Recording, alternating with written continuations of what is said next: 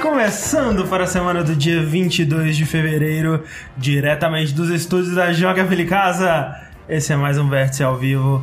Pra quem não sabe, nós estamos perto de uma data muito especial, que é o aniversário do nosso amigo Sushi. Eu quero ver todo mundo dando os presentes mais caros pra ele desse mundo. Pa Você paçoca, coxinha. Exatamente. Quando que é o aniversário dele, André? Eu acho que é amanhã, né? Vulgo amanhã? Amanhã. Vulgo amanhã. Também conhecido 23? como amanhã. Errou por um, hein? Olha aí. Ah! Por exemplo, o meu amigo Slash Ricardo, que vai dar para o sushi uma caixa de paçocas 100% amendoim, com 0% alegria e felicidade. Só que aí não é paçoca, né? Porque paçoca tem que ir açúcar, sal e farinha ainda. Não, mas não, mas é- você gosta das É coisas igual, esquisitas. é igual teus chocolates, que daqui É. a pouco você tá comendo só, você tá a- mascando a, cacau. A, diferença é que eu gosto de amendoim. O industrial tem menos amendoim, muito mais açúcar. Ah, tá. Faz Entendeu? sentido. Então você faz coloca sentido. mais amendoim. ma- A maior porcentagem de amendoim e menos açúcar. Chico, olha só, você não pode devolver presente, cara. Eu não eu vou te dar, velho. Não, você vai, não. vai guardar. Eu vou guardar. E se eu achar no lixo, cara, eu vou ficar muito chateado. Eu, eu sempre guardo presente, Rick. Muito bem. Sem- sempre, né? Sempre. Outra pessoa que. Porque assim, vocês não sabem, mas o sushi, ele tem a tradição de comprar presente pra ele mesmo também no, no aniversário dele. E um desses presentes vai ser uma estátua de uma mulher, também com pênis, pra fazer é, par com, a, com, a esta- com o fauno que a Ele gente. não tá aparecendo, ele ele tem. não que tá aparecendo, Mas levanta. ó, ó, ele aqui, ó. Eba! Ele daí.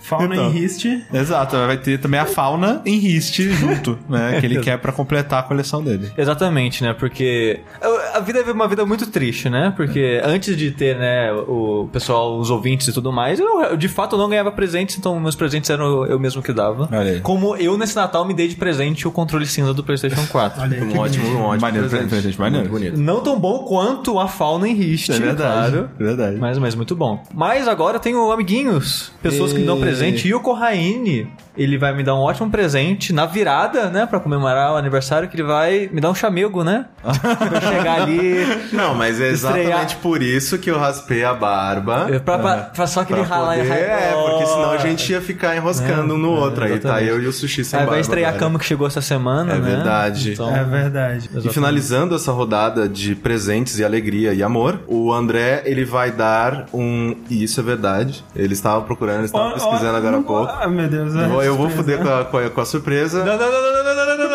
não, não, não, não, não, não. Tá, então, ó, eu, eu não vou inventar nenhuma besteira pro André, mas o que ele vai dar é de verdade, É de e a verdade. gente vai postar E foto é de pra vocês coração. essa semana. Isso. Vai chegar a foto. Mas é verdade. Eu tô curioso pra ver que porra é essa agora. Eu não sabia que ia ter isso. Mas é um ótimo presente.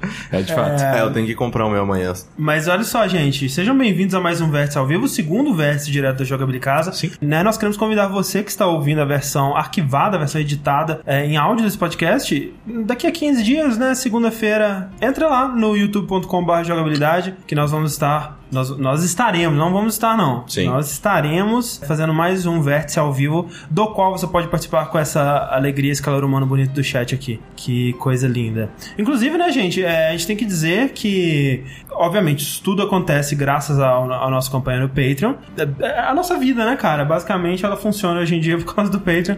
Obrigado. Então, a, gente, a gente agradece a todos que Con- Continue assim, por favor. Por favor, porque eu não quero não ter uma vida. Uma coisa que a gente fez, assim, é pra demonstrar o nosso apreço por esses queridos seres humanos que contribuíram com esse projeto foi um encontrinho, né? Um encontrinho Sim. informal Sim. é, que a gente fez esse sábado. A gente saiu para um bar é, na Augusta. Isso. Augusta. Caraca, olha, já levei o André na Augusta, cara. E a gente desceu a Augusta. Desceu. Sim. Andou um pouquinho. É, a gente foi pro lado legal da Augusta, Sim. não lá do boy Não, não, Augusta. no caso descer que vocês foram embora, né? Mas eu, Corraine, mais É, a gente pessoal, desceu mais. A gente literalmente desceu pra em outro bar. É, Cara, daí- quanto mais você desce, mais mais nível, aparece. o nível vai Sim, descendo é, exato. Porque, porque nós dois somos velhos, né, Rick? Cara, eu não Deu tenho 10 mais- horas da noite. Não, não, não. ah, Sim. E é engraçado que, eu não sei se o André reparou, mas eu tenho tipo um timer interno. Eu que também, eu, cara. eu, não, eu não controlo ele, eu não sei. Eu também não tem sei. vezes que eu tô super animado, mas tem vezes que ele vira pra mim assim, ó, já deu. Chega de festa, já deu. E chega Já em deu. interação social. Vamos... E aí, cara, e aí não tem, não, não tem jeito, cara, e eu vou por- embora. Por melhor que Não esteja o lugar, né? É, Porque tava, tava muito maneiro, maneiro. é. exato. Tava. Mas já deu. Meu, meu alarminho ele apitou e falou: olha, hora de ir pra casa. Exato. E aí, Mas cara, o que eu posso fazer? uma coisa que é importante dizer sobre esse encontrinho é que a gente tende a fazer mais vezes e, né? Sim, sim, Sei lá, sim. tentar fazer pelo menos uma vez por mês, uma vez a cada dois, não sei. É, eu né? acho que seria uma boa. né? E Seria legal, é. porque é, indo nesse, né, nesse, né, nessa reuniãozinha que a gente fez, eu saio renovado e muito mais animado no sentido de que, pô, de que eu lembro o quão legal é o nosso público. E, cara, e ó, só gente legal, cara. Muita Sim, gente assim, legal. tipo, todas as pessoas ótimas, incríveis, conheci E- gente muito boa lá. Então, tipo, é aquela sensação de que, tipo, a gente tá fazendo a coisa certa. Eu tava comentando com o Sushi, né? Tipo, a gente conheceu gente tão legal que a gente fica, cara, por que, que você escuta a gente? É, tipo, Isso é muito legal pra isso. É, e por que, cara. que você dá dinheiro pra gente? Não sei, É. sabe? Porque é uma coisa que não sei se o André falou, foi o encontro dos patrões. É verdade. Patrões, É, a gente É. só avisou no Jogability Club e tudo Sim. mais. É porque a gente quer fazer a jogabilidade. A gente vai fazer a jogabilidade night. Pra né? tudo Sim. e todos. E essa vai ser aberta pra todo mundo e tudo mais. In- Inclusive, tive reuniões hoje sobre Olha isso. aí. Olha lá, olha lá. Vamos deixar no ar o coisas- resto. As coisas estão andando. Mas é. É que também a gente ficou com receio, né, de como a gente tá indo pra um lugar público, não a gente não tá fechando nada, a gente não tá reservando mesa, a gente É. tá fazendo absolutamente nada. A gente simplesmente tá indo pra um lugar pra sentar e num, num bar comum, sim. sentar e beber. Então a gente ficou com medo de às vezes, sei lá, tipo, anuncia pra todo mundo, joga É. na internet, faz fervo, e aí chega, sei lá, tipo, um trilhão de pessoas e fica aquele, aquela sensação É, de eh. A visão no grupo já foi mais do que eu esperava até. Sim, Exato, é sim. foi intencional até a gente avisar meio que de última hora pra Sim. ir menos gente. E ainda assim, foi, foi bastante gente, deu uma baguncinha boa lá. É, bar. acho que no auge, uns 30 talvez. Sim, sim. Sério? Eu não, eu não sei Foi. contar então, cara. É, foi É, não, é isso. Se alguém perguntasse, Foi foi uns deu 20 10. tanto, Deu 30. 10. É, deu umas Não, 30 deu mais de pessoas, 10, sim. né? Deu. Sim, É. deu mais. Teve uma hora lá que a gente simplesmente desencanou das mesas e ficou em pé. É. Mas vamos lá então discutir os temas desse nosso belíssimo vértice aqui. E se a Ellie tá irritada com a porta de vidro, os donos de Xbox One estão um pouquinho mais, né? Porque um pouco depois que a gente gravou o último vértice, né? Há duas semanas atrás, alguns dias depois saiu essa notícia que causou um rebuliço na internet, que foi sobre o, o anúncio de que o Quantum Break né, que é um dos grandes, era um dos grandes exclusivos do Xbox aí para 2016. Foi revelado que ele não só sairia para PC, como ele sairia para PC no mesmo dia. Exato. né, E pra PS5, do- mentira.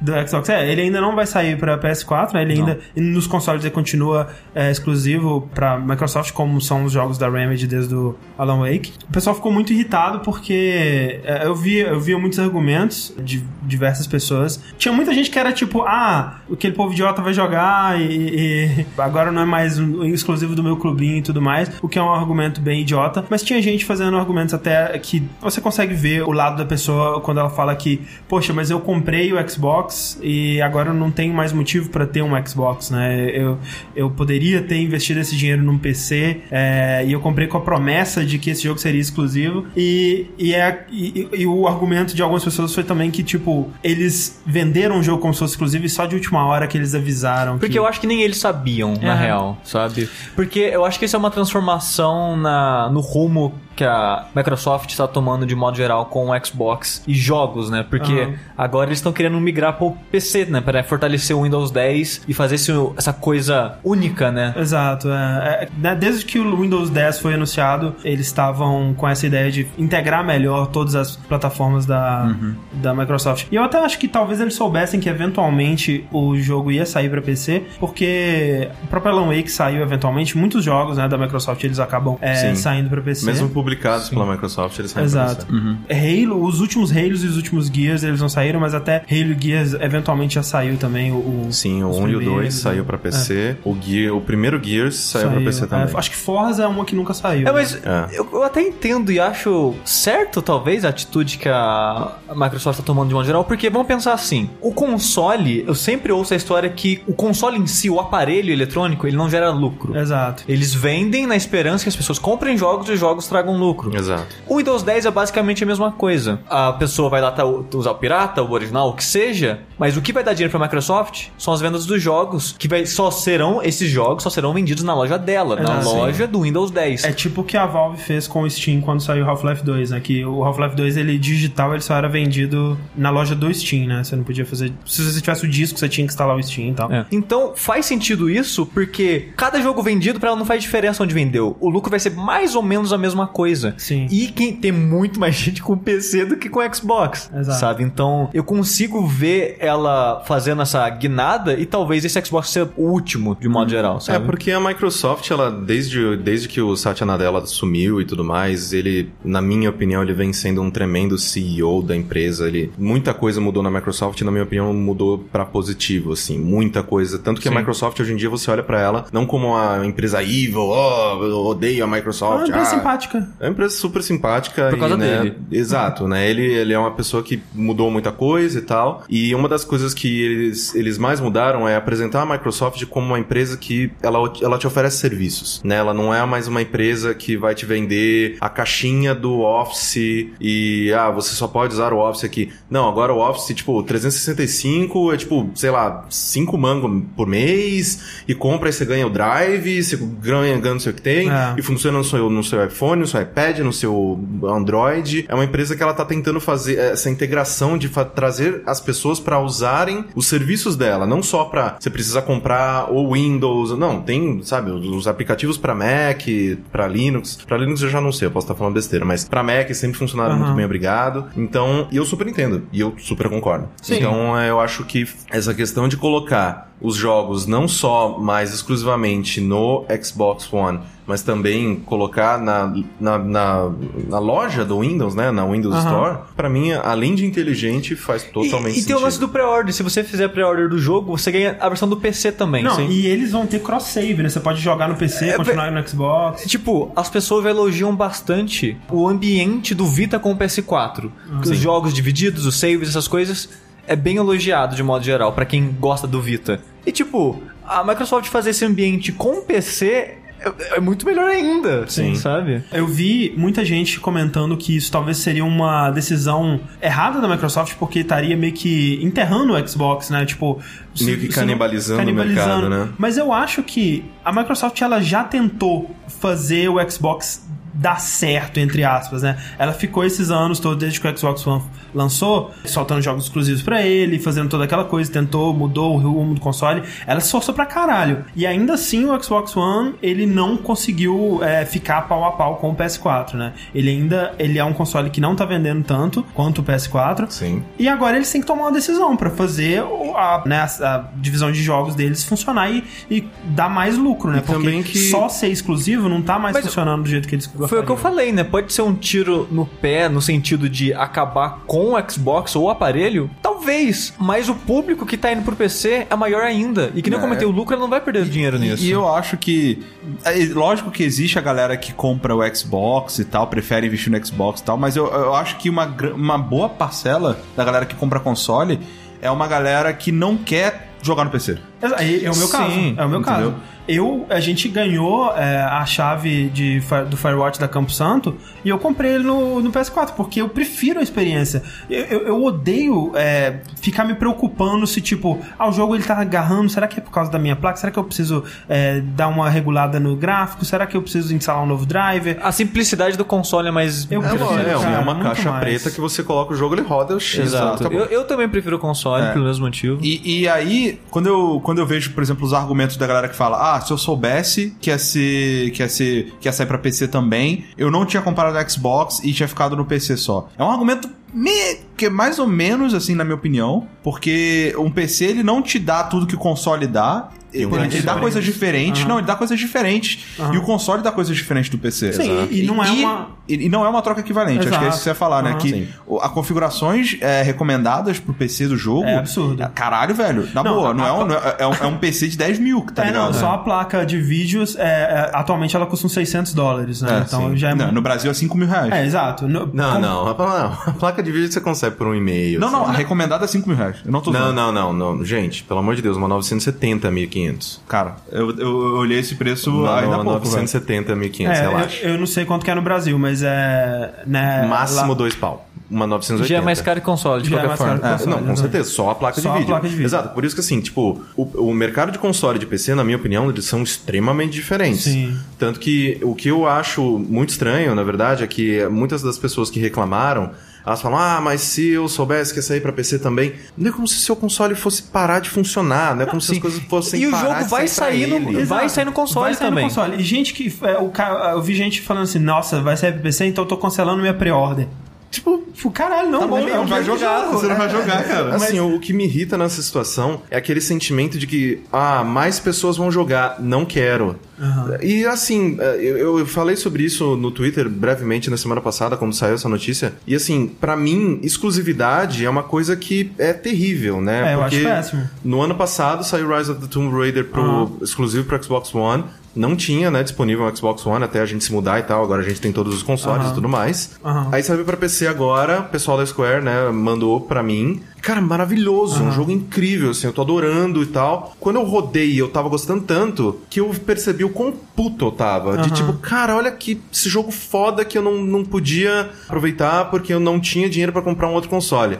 Eu entendo que isso tem que é necessário pra agregar valor à marca e fazer as pessoas escolherem o console Sim. X ao invés do console Y. A gente vive numa, numa situação totalmente atípica, que a gente tem tudo aqui. Sim. Mas olha o tanto de gente que não pode jogar uns jogos super legais porque É- é ah, só sai pra caixa preta A e não pra caixa preta B. Você, enquanto consumidor, quando sai um jogo pra, exclusivo para um console que você tem, é ótimo pra você. Você tá com aquele console, você basta você comprar o jogo. Quando sai pra todos os consoles, é ótimo pra você também. Tipo, não é uma situação que você sai perdendo de nenhuma forma, né? Exato. Eu acho que essa, essa parada aí, como o Sushi disse, né? A exclusividade ela faz cada vez menos sentido. Especialmente quando a gente vê que consoles eles não são tão mais lucrativos como eles já foram.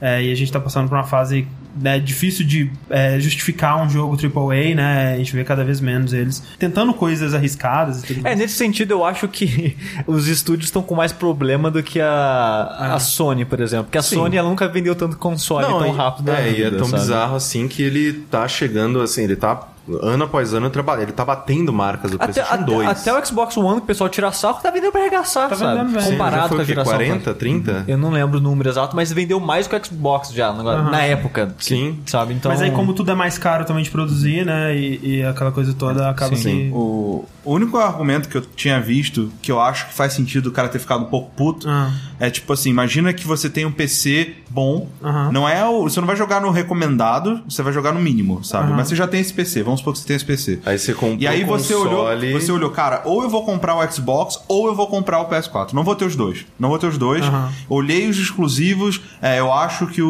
o- eu quero, caralho, velho, quanto break, cara, que cacete, velho, tô muito tesão de jogar esse jogo, vai ser esse jogo Foi o que mesmo. me fez comprar, inclusive. E aí, exato. E aí ele vira e fala assim: então eu não vou comprar o PS4, não vou, vou optar só pelo Xbox mesmo pra jogar Quantum Break. Aham. Digamos É, que o cara, velho, ele é basicamente complicada. nem abriu, nem usou o console É. e tá ali parado esperando sair o jogo. Aí realmente esse cara, ele, Não, ele é, se fudeu. é, Mas nessa aí- situação em específico, eu, eu entendo a pessoa ficar Frustrada. é, ficar frustrada Sim. pelo fato de, putz, o investimento que eu fiz, agora eu poderia ter feito em outro lugar. Sim. Mas eu não entendo pessoas que não iriam comprar o PlayStation 4 de maneira nenhuma, não estavam muito na vibe de, ah, de, de fazer upgrade no PC. Era só mais uma Só parada boa, né? estão bravas porque mais gente vai jogar. Sim. Mas, e, e também, Rick, mesmo nesse caso, eu vejo que, cara, se Quantum Break é o jogo que você quer jogar e, tipo, os outros todos são meio que multiplataforma, sai pra PC também, sai pra outros consoles, eu não acho que você deve comprar um console por causa de um jogo, sabe? Eu acho que. não. A não ser que seja um Ah, Vita e o jogo seja Persona 4.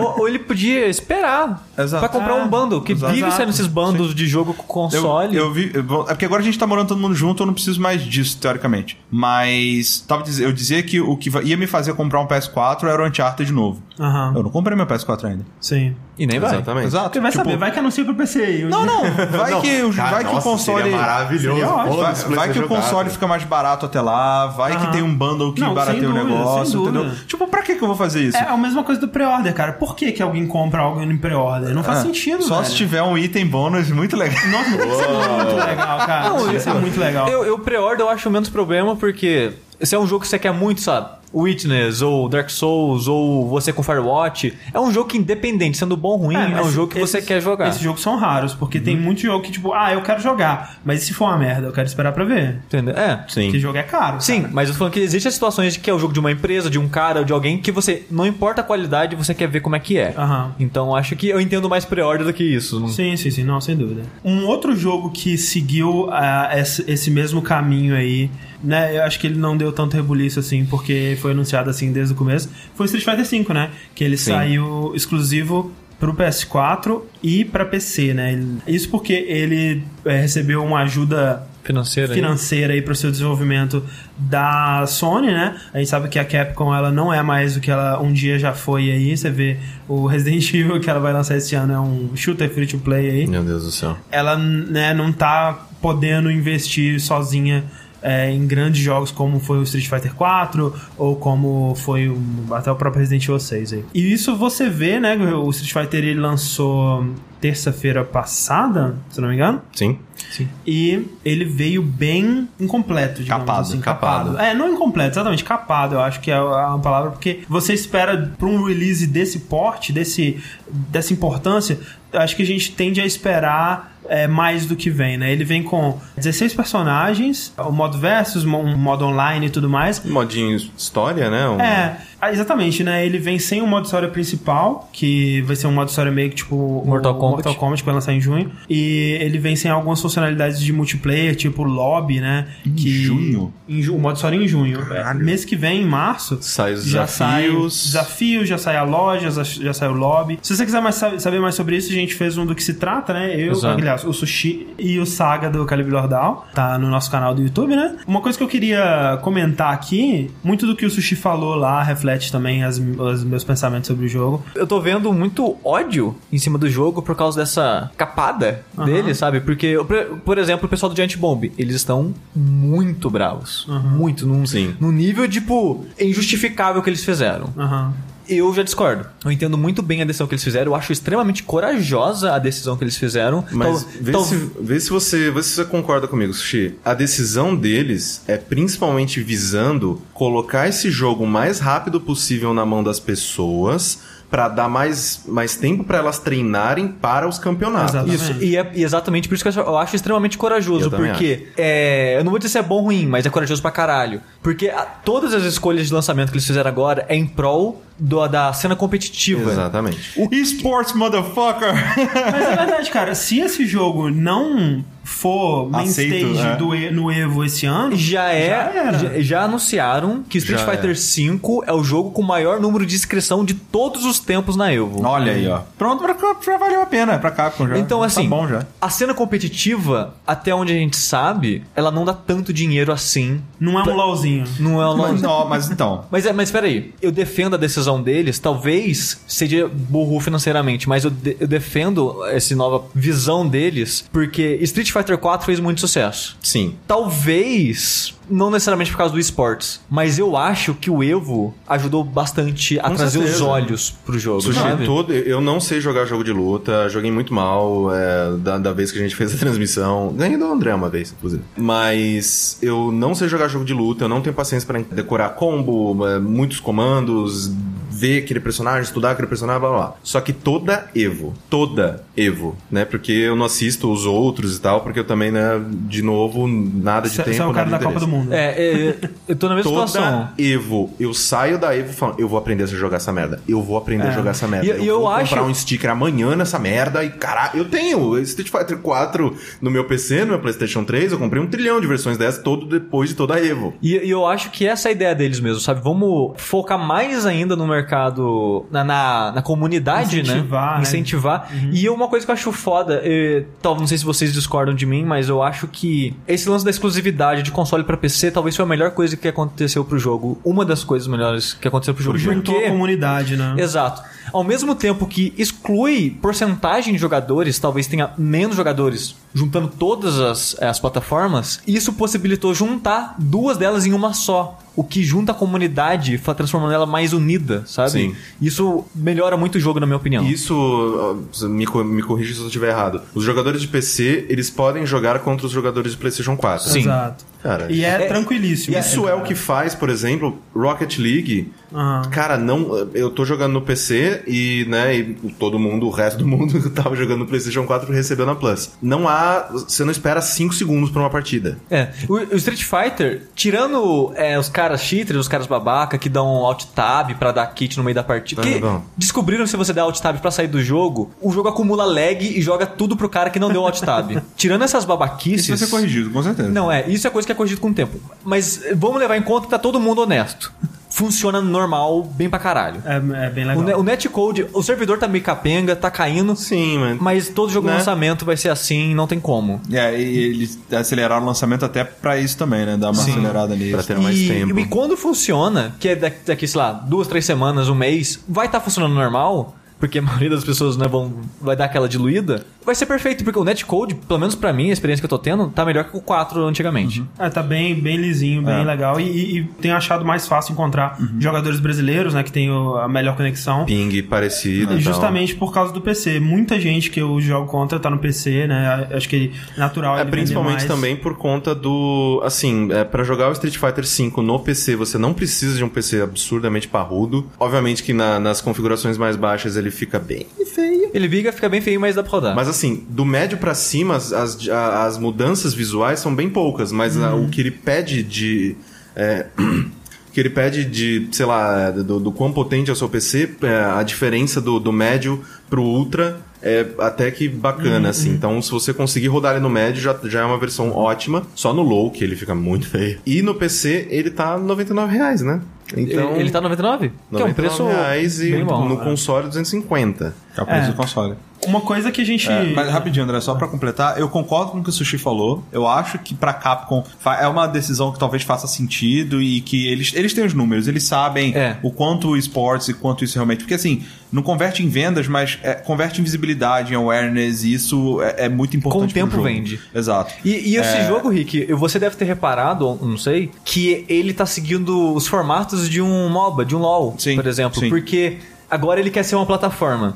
Ele tem do- dois dinheiros, né? O dinheiro de dinheiro de verdade e o dinheiro do jogo. Eles vão lançar personagens por temporadas. Então esse ano tem Isso. seis, o ano que vem talvez mais de seis É, pra, até. pra não ter que ficar sim. lançando alfa, mega, ultra, É. ah, eles vão Exato. dividir mais, fragmentando cada vez E, mais. tipo, Exatamente. tendo lançamento de personagem de mês em mês, é todo mês trazendo gente. Putz, saiu aquele, eu quero ver como é que é. Exato, Putz, saiu exato. aquele, eu quero ver como é que é. É, dito isso, eu também não, não defendo, eu, tipo, eu não recrimino quem comprou o jogo e, E está vê o jogo todo sentindo- capado. Exato, Exatamente. exato. Tipo, Exatamente. eu, eu- eu entendo se o cara comprou o jogo e falou assim, caralho, é isso? Que merda. É tipo, ok, cara. mas uma- isso- Realmente, você pode achar isso, sabe? Mas eu eu acho que a pessoa a pessoa tem- tá no direito é, dela, tá no porque direito realmente, de reclamar realmente ele pagou o full price, ele não pagou mais barato É. pra um jogo que tá incompleto. É, mas assim, Ele não, teoricamente, cara, o que, que eu como consumidor tem a ver com a estratégia da Capcom? Foda-se, tá ligado? Sim. sim. Mas aí que tá.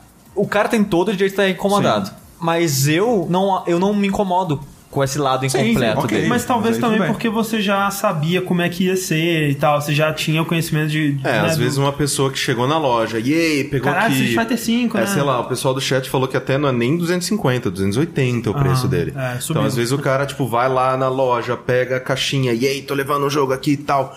Vai lá e clica nos negócios, não entra porque não tem, eu não sei. e isso é mais sabe? frustrante do que qualquer outra coisa, É. porque daqui duas semanas ele vai ter isso, sabe? Sim. Só que, só que eu entendo a frustração de não ter na hora que ele comprou Com o jogo. certeza, com porque daqui certeza. um mês vai saber se ele vai querer jogar ou não. Sim. É, porque tem, eh, que nem o Sushi falou, né? Essa questão de que, sei lá, daqui duas semanas os servidores já vão estar mais tranquilos e tudo mais. Além da manutenção que a Capcom vem fazendo semanalmente, né? Todo dia eles estão... É, nesse exato momento tá rolando um. Nesse exato momento você não consegue jogar Street Fighter V porque tá em manutenção. Direto, né, cara? É, além disso, porque tem o spike, né? Tem o, tem o, o- o pico de todo mundo comprou, todo mundo quer jogar. Aí com o tempo vai aquela, né, aquela, aquele gráfico isso. vai dando uma coisa e vai nivelando, tipo, ah, ok, agora achamos o número médio de jogadores que vão ficar sempre.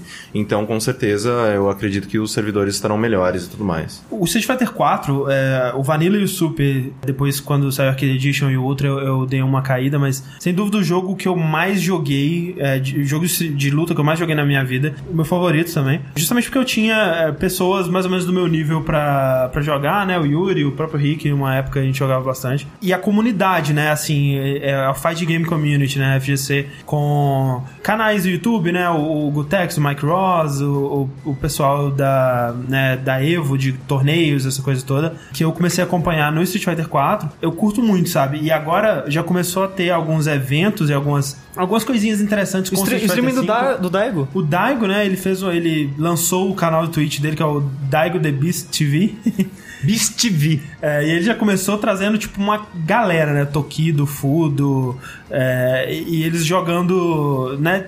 De um jeito bem interessante, né? Que é, tipo, eles aprendendo o jogo. É, é, isso eu achei muito legal, porque o pessoal no Japão eles não tiveram acesso Aos be- betas, aos é. betas. Então eles estão totalmente frescos no jogo, né? E o streaming foi muito interessante porque era uma galera já de uns 6, 7 jogadores e se divertindo, né? Isso que eu achei foda, porque tem. O, o que eu vejo muito do Fight Game Community, até, até o próprio Saga do Calibre, que ele, ele se dedica bastante isso, ele leva a sério demais, sabe? Eles não se divertem com o jogo. A impressão que eu tenho é que não se diverte, sabe? É, quando você vê o, o Daigo na, na Evo, né? Aquela cara. Não, é quando eles estão no modo competitivo, Não, eles estão Tokido, serião. é, Motherface. o- o Murderface.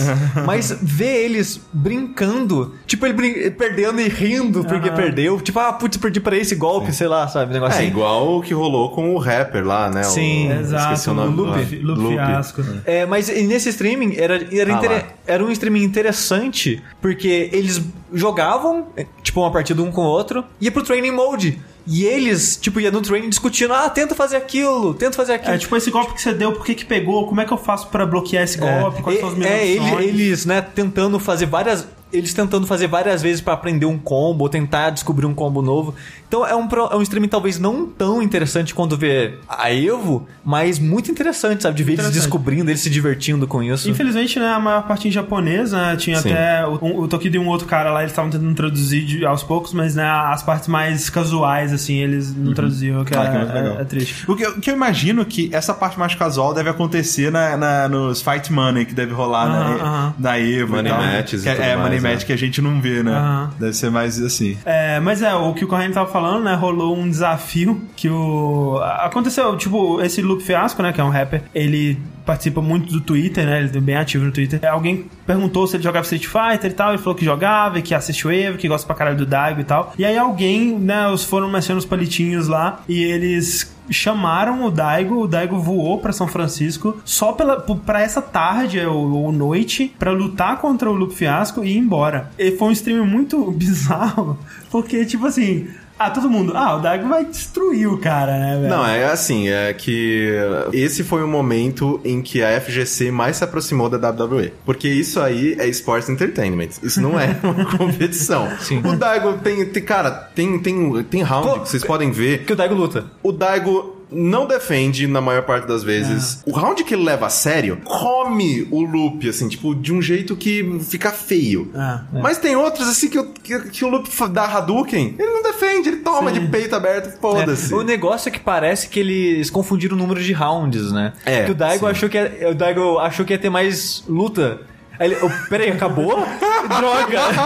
tipo, eu deixei ele ganhar e não vou poder vencer Não, mas assim, agora. sabe, né? eu, eu concordo, eu super concordo com o que o pessoal do Jardim Bomb falou. Ah, o Daigo ganhando do Loop, tipo, Não- não, não dá aparece nada, em lugar né? nenhum. É. O Loop ganhando do Total, Daigo, cara. cara. ESPN coloca, um lugar que não sei que tem, coloca. Porra, é puta de uma publicidade foda E, pro cara, jogo. foi muito maneiro, cara. O, o jeito que ele, ele, o Lupe mostrando o quanto que ele respeita, né? E Sim. que ele admira os jogadores e tal. E não, não foi tipo escrotinho. É, não é, né? não é como se fosse um cara super odioso que Ah. foi e o Daigo perdeu dele de Sim. propósito porque a Capcom falou que ia ser boa, bom Ah. marketing. Não, são, é, é um cara que é- parece ser super simpático, gosta do negócio. Tanto que ele falou, cara, ó, acabou minha carreira, nunca mais vou encostar num, num, num Ah, eu na minha vida. Nossa, mas, nossa! Porra. Caralho, velho, se eu ganhasse, cara. Você joga um gol a gol com o Pelé e você ganha, nunca mais encosta no outro cara. Mas se eu ganhasse um round, um round do Daigo, eu já falou, acabou, galera, acabou. Ah, inclusive, Tchau. acho que o, o, o Jeff, né, é, né, um amigo nosso, trabalha com videogame aqui no Brasil também, ele falou que ele entrou numa luta com o Daigo no Street Fighter V, só que ele quicou, Daigo quicou ele por causa do ping.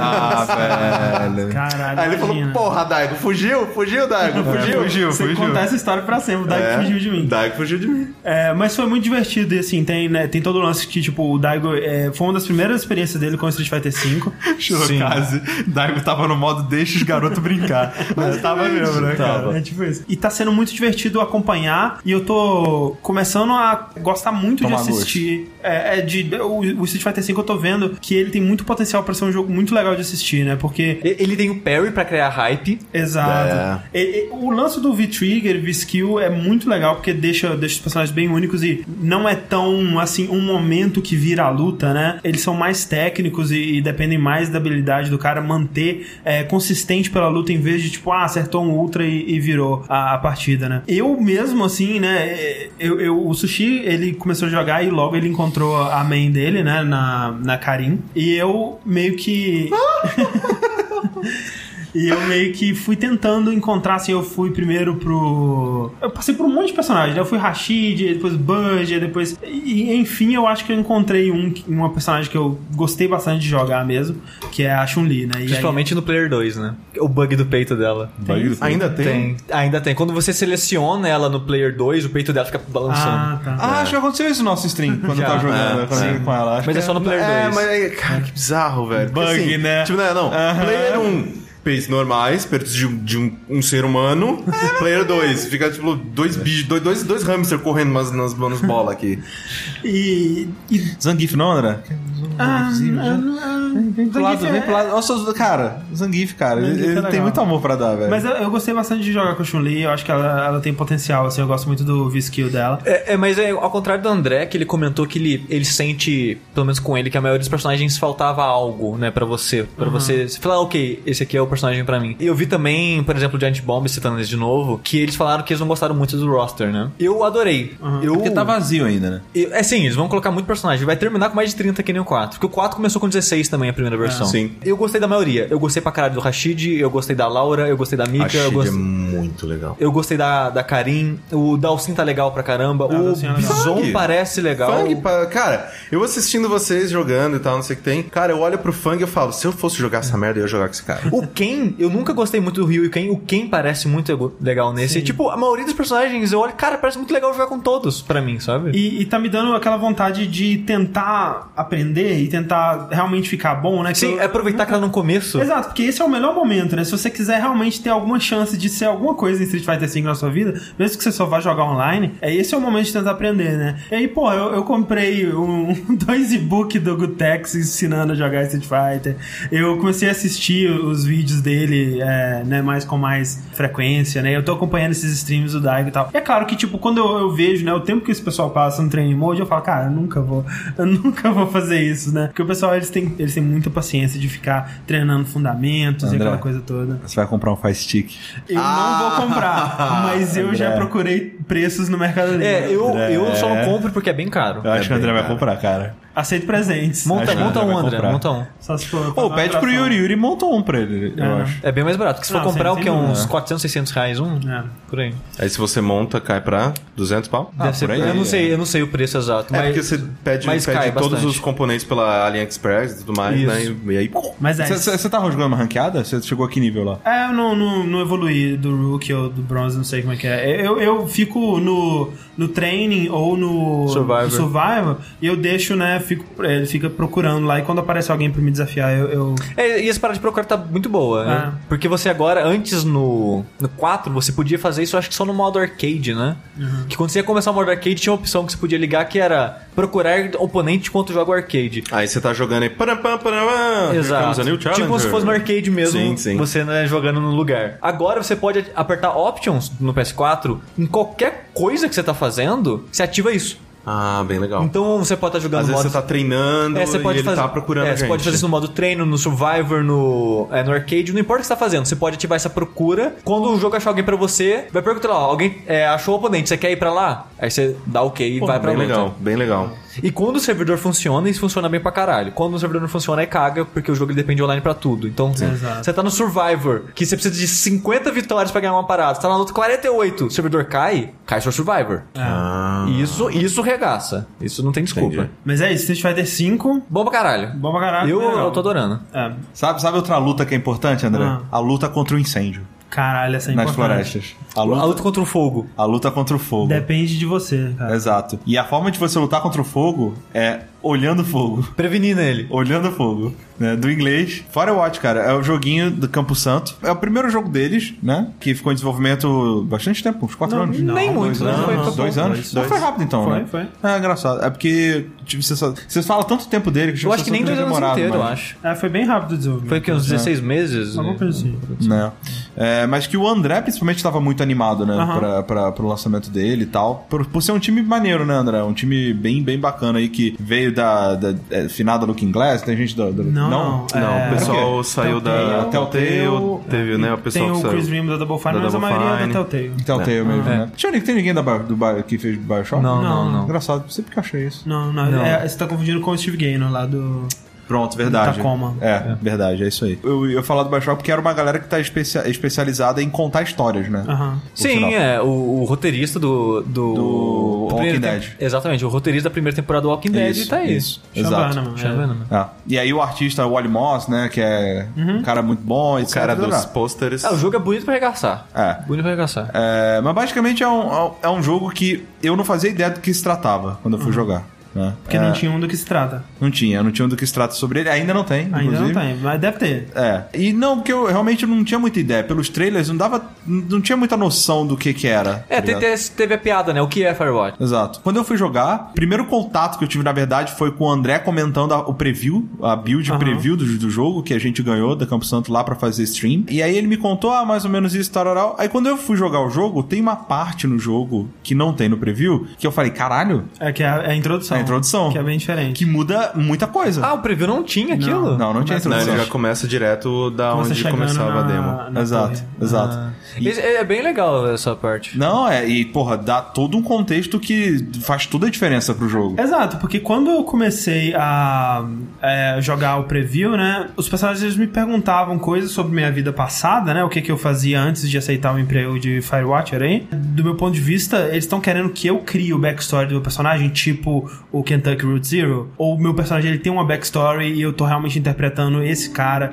Eu não sabia, né? E quando você joga com essa introdução, fica muito claro, né, qual Sim. é o passado do seu personagem. e. Exatamente. E aí eu acho que a decisão é se você quer falar sobre isso ou não, né? É, e a, a sua decisão também é com a, é com a forma que você encara isso dentro do jogo, Aham. ao longo do jogo. Exato, exato. É. Mas Firewatch, cara, é um daqueles joguinhos, 4 horas de duração, mais ou Aham. menos. Tantos jogos poderiam ter ter só isso também. É, nossa, pra mim é ótimo, na verdade, de verdade. É, É que a, a gente é babaca, porque, né, a gente geralmente recebe as keys e tudo mais, né? Não, eu comprei, mano. Por que que você comprou? Porque eu, eu achei que o André ia jogar o, o dele. A gente Ele- tem uma conta agora, sabia? A gente tem uma Eu não conta sabia. do Jogability Stream. Eu não sabia, eu comprei. Não, mas o Campo Santo eles precisam de financiamento assim como a gente Não, precisa. eu acho ótimo, eu acho ótimo. Tem que comprar. É, só nessa casa três vezes. Três. Ah, É. Ganhou um e comprou dois. É, e vamos jogar, né, todos. vamos jogar todos, todos os consoles. já tenho todos os troféus. Bem Eu feliz. fiz 100%, é só terminar. Olha aí, tá vendo? Você jogou, né? Sushi? Então, Joguei. pra você jogou a nossa cópia ganhada. Eu joguei do, do Não, PS4. jogou no E PS4 você? foi o que o... PS4.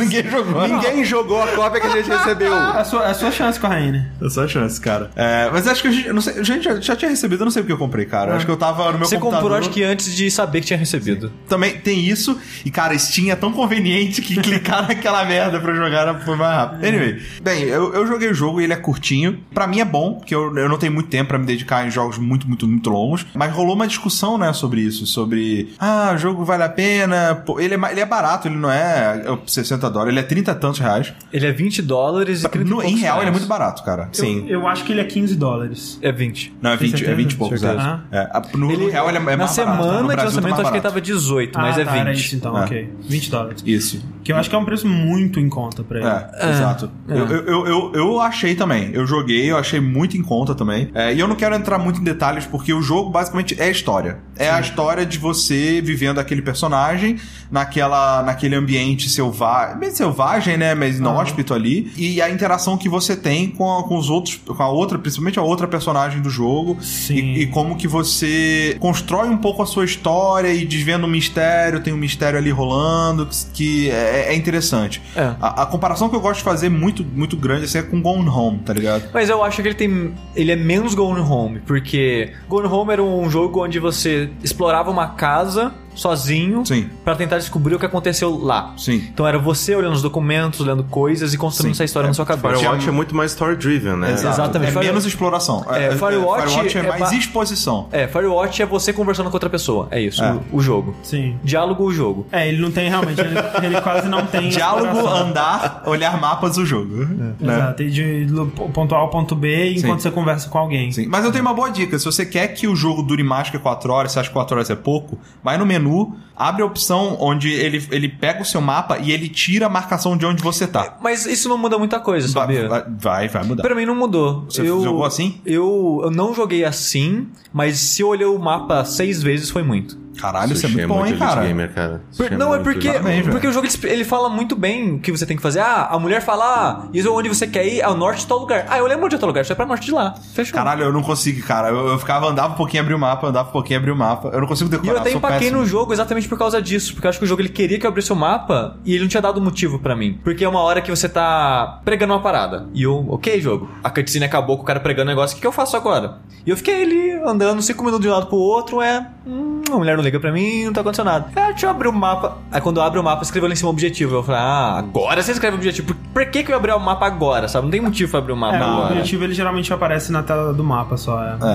É. Eu, eu, eu, eu também fiquei uns minutos agarrado nessa Eu, eu parte. nunca peguei. Não, mas foi nessa- só nessa parte também que eu É. fiquei. Eu Achei meio estranho. Mas é. assim, tá, é, todos vocês jogaram, eu não, eu quero jogar ainda e tal, tudo bem. Eu sei que, por exemplo, o Rick tem uma opinião positiva sobre o jogo, Mostly, sim. o Sushi, hum, né? Mais ou menos. O André, você gostou? Gostei. Tá, é, discutam sobre de um jeito que... Então, uma porra! Não. é assim, eu. É, o André, a gente tá, falou brevemente na leitura de e-mail, né? Do Dash do Bloodborne. É, só que essa parte foi cortada. Foi cortado? Ah, tá. Então a gente discutiu brevemente sobre o lance do Firewatch, se ele vale o preço, né? Porque teve um- um- uma parada que fez um certo repercussão na internet que um cara comentou no fórum do Steam. Pô, eu comprei o jogo, curti o jogo, só que eu achei que ele não valeu meus- meu dinheiro. Seria ok eu fazer aquele Steam Refund? E uma das mulheres que trabalha na equipe do jogo, Jane Eng. Jeneng, é. ela foi lá e respondeu o cara e falou: Ó, o nosso lado é isso, você faz o que você quiser. Mas a minha história é essa. Ela contou, isso foi pra caralho de produzir, e muitas horas, a gente não dormia e não via pessoa da nossa família, e não sei o que lá. Essa história toda de desenvolvimento de jogo que não, a gente sabe que, não é fácil. É, é, e, é, e é uma história recorrente, né? Não é, não é Infelizmente, do... é totalmente normal. É. Sim. E ela falou, ó, por causa do nosso trabalho e qualidade, isso e aquilo, a gente achou que esse preço é o justo. Aí o cara, o cara concordou e acabou ficando com o jogo e tudo mais. Sim. Eu acho que o André, ele sentiu que. Até o cara que escreveu, ele falou que foi a adoração. Mas eu acho que tem mais nuances nisso. Porque uma coisa que é muito recorrente em, em falar em, é, em. Quando vai fazer testar o jogo mesmo, é Playtest. playtest é que muitas vezes o jogador do playtest ele não sabe dizer o, o que incomodou ele. Porque às vezes ah, ele acha que ah, o controle não tá muito bom. Mas às vezes não é, não é o controle que tá ruim, é um outro detalhe que ele acha que é o controle. Sim. E eu acho que é o caso dessa reclamação desse cara, por exemplo, que achar, ah, eu acho que o problema do jogo é que ele tem 4 horas. O problema do jogo não é que ele tem 4 horas, é que a história dele parece que não rende isso. O jeito que ele acaba, ele acaba de uma maneira que você se sente incompleto, que aquela jornada pareceu incompleta. Não que que faz parecer até que as 4 horas não valeram a pena. Entendi. Não que é curto, mas que o jogo dá a impressão que o tempo que você passou nele não foi um tempo bem investido. Entendi. É, Foi assim que eu terminei me sentindo, pelo menos. É, eu talvez eu terminei ele hoje à tarde. Ah, você terminou então. É, eu talvez tenha que digerir é, mais o que aconteceu, mas eu não senti isso, cara. Eu senti que uma coisa que talvez tenha ficado é, meio perdida assim, eu não esperava que ele fosse ir pro lado que ele foi na história. Isso me pegou meio de surpresa. Eu achei que ele seria sobre outra coisa e ele foi pra um lado que me surpreendeu. Mas não necessariamente isso é negativo. Mas todos os pontos que ele levantou durante a história, eu acho que ele criou arcos com essas coisas e concluiu esses arcos. A gente não tem nenhum final definitivo para os personagens, é, fica tudo muito em aberto, né? Tipo, o que aconteceu com os personagens? Não tem o final do filme que fala, o Henry. Tipo, foto, voltou pra frame, casa. frame parado e tipo. Ah, tan, tan, é, exato. Ele ganhou na loteria. É, a gente não sabe o que aconteceu com. É, né, a história ela termina bem aberta, assim. Sim, eu- e isso não é o meu problema. O meu problema não é a história terminar com um personagem foda-se o futuro dele, sabe? Sim. Mas as conclusões dos arcos que ele gera eu achei bem meia boca. É. Bem Eu- meia boca. É muito frustrante falar sobre esse jogo sem spoilers, mas como agora a gente tem dois dash por mês, é muito provável que a gente faça um dash sobre esse jogo. É, É. Eu, não, eu não acho que. Eu, por mim, se, se eu tivesse como votar, eu votaria que não, mas. É, eu acho que rende, você acha que rende? Eu acho. Eu acho tranquilo. Cara, um jogo de 4 horas, se eu não jogar essa porcaria pra um dash, eu não vou jogar mais nada.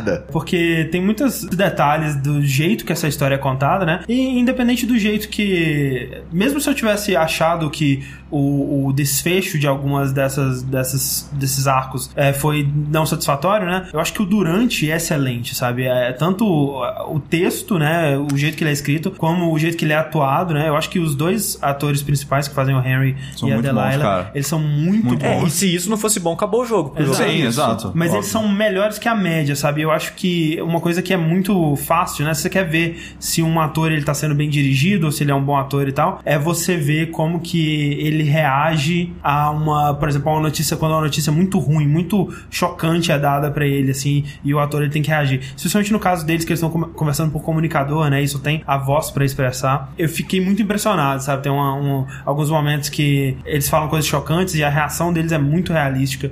E Fala, ô fogo, bicho!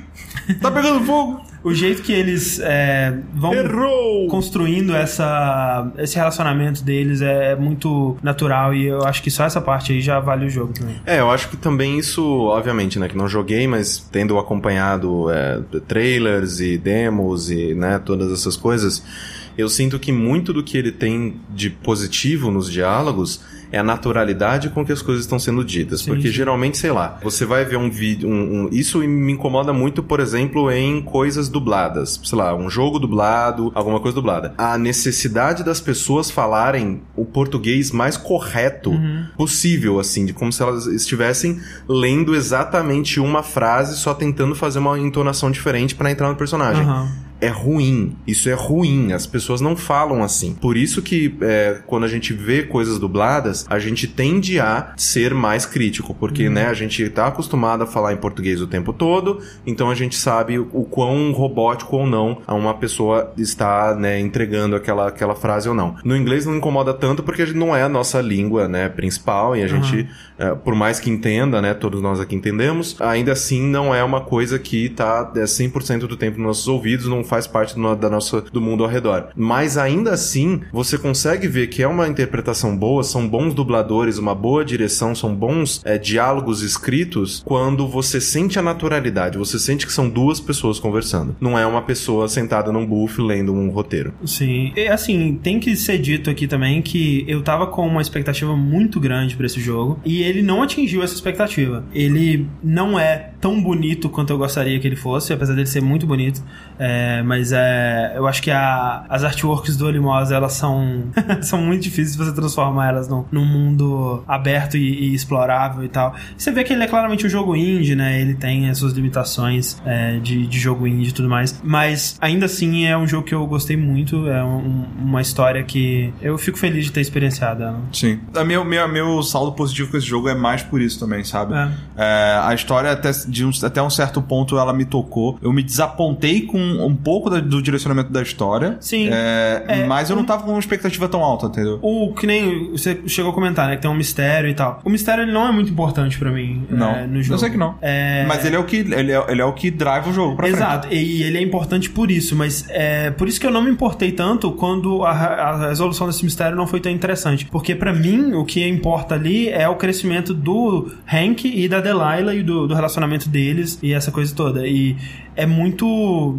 real, sabe? Tanto o jeito que eles interagem entre si, quanto o jeito que as coisas. é, enfim, não tem como falar, Sim. né, cara? Sim. Mas, é. assim, resumindo, se eu tivesse que falar, é, é um jogo que vale a pena ser jogado. Eu eu, eu demais, acho que é. valeu a pena o dinheiro que eu gastei nele e o tempo que durou o jogo e a experiência como um todo valeu sim. É. Eu, eu indico numa promoção. É isso aí. Ótimo, sim. Maravilha. Firewatch. É, eu vou falar bem rapidamente do que eu joguei também, porque é, eu vou preparar um DST pra vocês, pra ou essa ou a próxima semana, depende, porque essa semana a gente tem muito vídeo pra sair, então não sei. Ah. Mas eu joguei brevemente o Unravel, que é um jogo independente sueco. O criador dele é o Sil... Eu não vou lembrar o nome dele. Silmar. Silmar. Não, mas Opa, é alguma coisa assim. É, ele é sueco e ele é. O cara mais nervoso do mundo. O cara mais nervoso e fofo do mundo, né? Porque ele foi anunciado na E3 do ano passado e é, o jogo ele já estava em desenvolvimento, se, né, se, pelo que eu entendi das informações que eu procurei, o jogo ele já estava em desenvolvimento, só que então, como a DICE também é sueca, Coldwood Interactive, né, o estúdio, eles meio que se aproximaram, né? Como, sei lá, como todos os, os desenvolvedores de São Paulo se conhecem, todos os brasileiros eles conhecem e tal, eles se aproximaram da DICE e eles falaram, cara, vamos tentar aproximar vocês para ver se vocês conseguem ser publicados pela EA. E eles conseguiram. O Unravel, ele é bem baseado na experiência pessoal, né, do, do criador dele. Mesmo que não seja uma história pessoal, ele não tá contando a história da vida dele, mas, por exemplo, os cenários do jogo são baseados em é, cenários que ele convivia na Suécia, que ele... É, os lugares que ele visitava. Ah, esse... Por exemplo, essa floresta que eu ia quando criança. Aham. É, um porto que eu ia também, visitei com os meus pais certa vez, tudo mais. Então, assim, é, é tudo muito dele, é tudo muito pessoal e assim, o jogo ele não tem. É, O Yarn não fala, não tem um, um Hey Listen nessa história. É uma coisa muito subjetiva porque é como se o Yarn fosse uma representação do amor. E ele tá cada vez mais, ele tá. né, O objetivo dele, né, é andar, né, pelos cenários e se locomover por aí, tentando espalhar Aham. né? Quanto mais o, o- o deixar né, essa linha, né, cada vez mais pra trás dele, de um jeito que é, ele chegue cada vez mais longe e consiga cobrir cada vez mais espaços e é, experienciar cada vez mais memórias. É, o Yarn, ele é um boneco de lã, né? Ele é Exato. feito de, de, de linhas, né? De, de uma cordinha. E à medida que ele vai olhando, ele vai, que ele vai andando, ele vai se desenrolando. né? Exatamente. Perdendo Inclusive, é, uma das coisas da mecânica do jogo é que você tem né, checkpoints, né, que são lugares que tem lã pra você é, puxar pra você Aham. e ficar completo novamente, mas tem, por exemplo, lugares em que ele utiliza é, isso como gameplay, porque quanto mais você se afasta daquele checkpoint, mais é, magrinho e fraquinho o Yarn vai ficando. Dá, dá uma dó, cara. Dá muita dó, ele fica muito esquelético e tal. Então, tem algumas coisas escondidas, por exemplo, no cenário, que você precisa é, gerenciar o quanto de lã você vai gastar pra chegar até aquele ponto, pra ver se você consegue voltar, porque é, mecanicamente o jogo ele se parece muito com Little Big Planet, porque você tá resolvendo basicamente puzzles de plataforma que são influenciados pela física dos Exato. elementos do cenário. Aham. Então, por exemplo, ele tem o tá, a gente tá vendo no vídeo aqui agora que ele, né, você tá meio que empinando uma pipa. Você vai vendo assim, sei lá, tem uma parte que você precisa subir numa numa lata de lixo, só que a lata de lixo é muito alta. Aí você empilha um monte de maçãs pra poder subir nas maçãs e subir na, na lata de lixo. Tudo isso funciona de uma maneira que ele é, leva em consideração a física dos objetos, você vai empurrando eles, vai puxando eles, e também tem a questão da própria lã. Por exemplo, aqui ele vai pular e ele, né, joga a lã É, como a se lã fosse funciona como um gancho. Exato, um gancho, um chicote. É. Ele já usou coisas. como trampolim ali também. Trampolim, você amarra nesse cantinho, ele vai amarrar naquele ali, e, né, com essa linha que se formou entre os dois, ele vai impulsionar e usar aquilo como trampolim. Exato. É um jogo extremamente simples, extremamente simples, curtinho também. Eu passei, sei lá, duas, três, quatro fases, é, foi que numa sentada. Só que ele é absurdamente adorável. é, o visual dele, na minha opinião, incrível, assim, Ele é lindo, é, é bem absurdo. O, o nível assim de, de fidelidade que eles conseguem dar pra esses para esses cenários, pra esses elementos, para as coisas com que você interage num jogo, né, independente, Sim, sim. feito com um budget pequeno e tudo E- mais. E tem é, a melhor vovó de 2016 na. Vovó, Tem uma vovó. excelente É, vovó. porque é, meio que conta a história dela lembrando momentos da vida, sabe? Exato, porque é. você tá basicamente indo até álbuns de fotos, resgatando memórias para que você possa vivê-las novamente e, e encher aquele álbum novamente com mais informações, o que que acontece. Então, o Unravel, ele é um, um jogo, assim, super simples, ele, né, ele não vai mudar a vida de ninguém, ele não, me- não vai fazer ninguém chorar, morrer de chorar, nem nada disso. Será que não? É uma bela Será que vovó. Não, não, não é uma vai. bela vovó. Mas é. Não, ainda não é o assim- começo do up. né? É, não, não é o começo do up. Mas ainda assim, eu sinto que ele é um jogo tão agradável e tão, né, adorável, que nem eu falei, que eu, eu acho que ele vale a pena, sim, o tempo que eu passei nele e, né, o, o- eu, vou, eu vou discorrer mais sobre isso, as coisas que eu senti e tudo mais no DST que eu Sim. vou preparar sobre o jogo, mas eu, eu, eu gostei muito, principalmente pelo fato dele, é, cada vez mais ele vai utilizando as mecânicas de maneiras mais criativas, porque não é só, ah, eu tenho que chegar do ponto A ao ponto B, tá, engancha o a lã aqui, né? não, tem às vezes momentos em que você, ok, eu tenho que enganchar a lã aqui pra eu puxar esse negócio que vai me usar, ele vai, ele vai servir como, como é, âncora para que eu possa fazer um pêndulo, pra eu seguir e encaixar ali também pra virar um super trampolim que vai me levar pra outro ponto do cenário. Entendi. Então Tem uma ele, complexidade ele vai se desdobrando em si mesmo, Desenrolando. se vai se Ah, desenrolando ah, como se fosse um novelo e vai ficando cada vez mais complexo e eu gosto muito do que ele propõe. Então é um jogo super simples e que né, eu acho que É. vale super a pena. Eu acho, é, eu joguei, ah, acho que o mesmo tanto, um- um- talvez um pouco menos que o Corraine, e eu vi essa,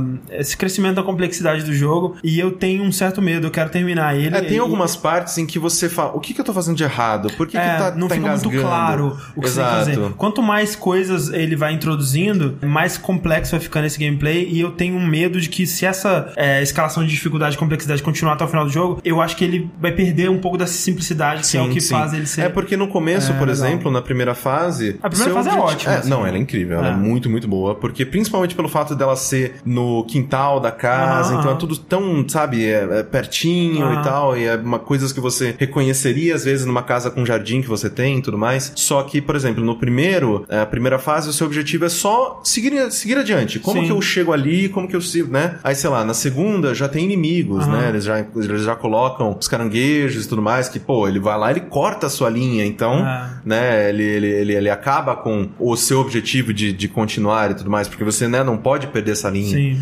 Eu quero terminar o jogo pra poder dizer isso né, com mais propriedade, talvez, mas me parece um daqueles jogos que é, ele tem um conceito que é muito legal, mas que não dura pra um jogo inteiro, sabe? Quando eu parei de jogar, eu tava começando a sentir isso. Eu espero que não, eu espero que eles consigam, com muita criatividade, fazer é, fases mais interessantes mais pra frente e tudo mais. É, mas eu tenho medo que seja esse o caso, mas né, eu comentaria aqui futuramente se é isso ou não. Sim, eu. é, o, o que eu vi dele, eu gostei Eu gostei também. muito. Aham. Principalmente porque. Por, por vários motivos, assim. Primeiro, pela EA dar abertura pra um jogo desses pro- Aham. no catálogo dela. O que eu acho, sabe, porra, que bom, assim. Que Aham. bom que mais empresas estão apostando em ideias super simples e isso não vai vender, não vai, não vai vender console, não vai, Aham. né, fazer as ações subirem absurdamente. Então eu acho super legal eles darem é, espaço pra esse tipo de, de, de produto no, no catálogo deles. E também pelo fato de que é, hoje em dia as coisas estão cada vez mais complexas, né? Os jogos elas estão cada vez mais complexas e você precisa contar uma história e você precisa ter,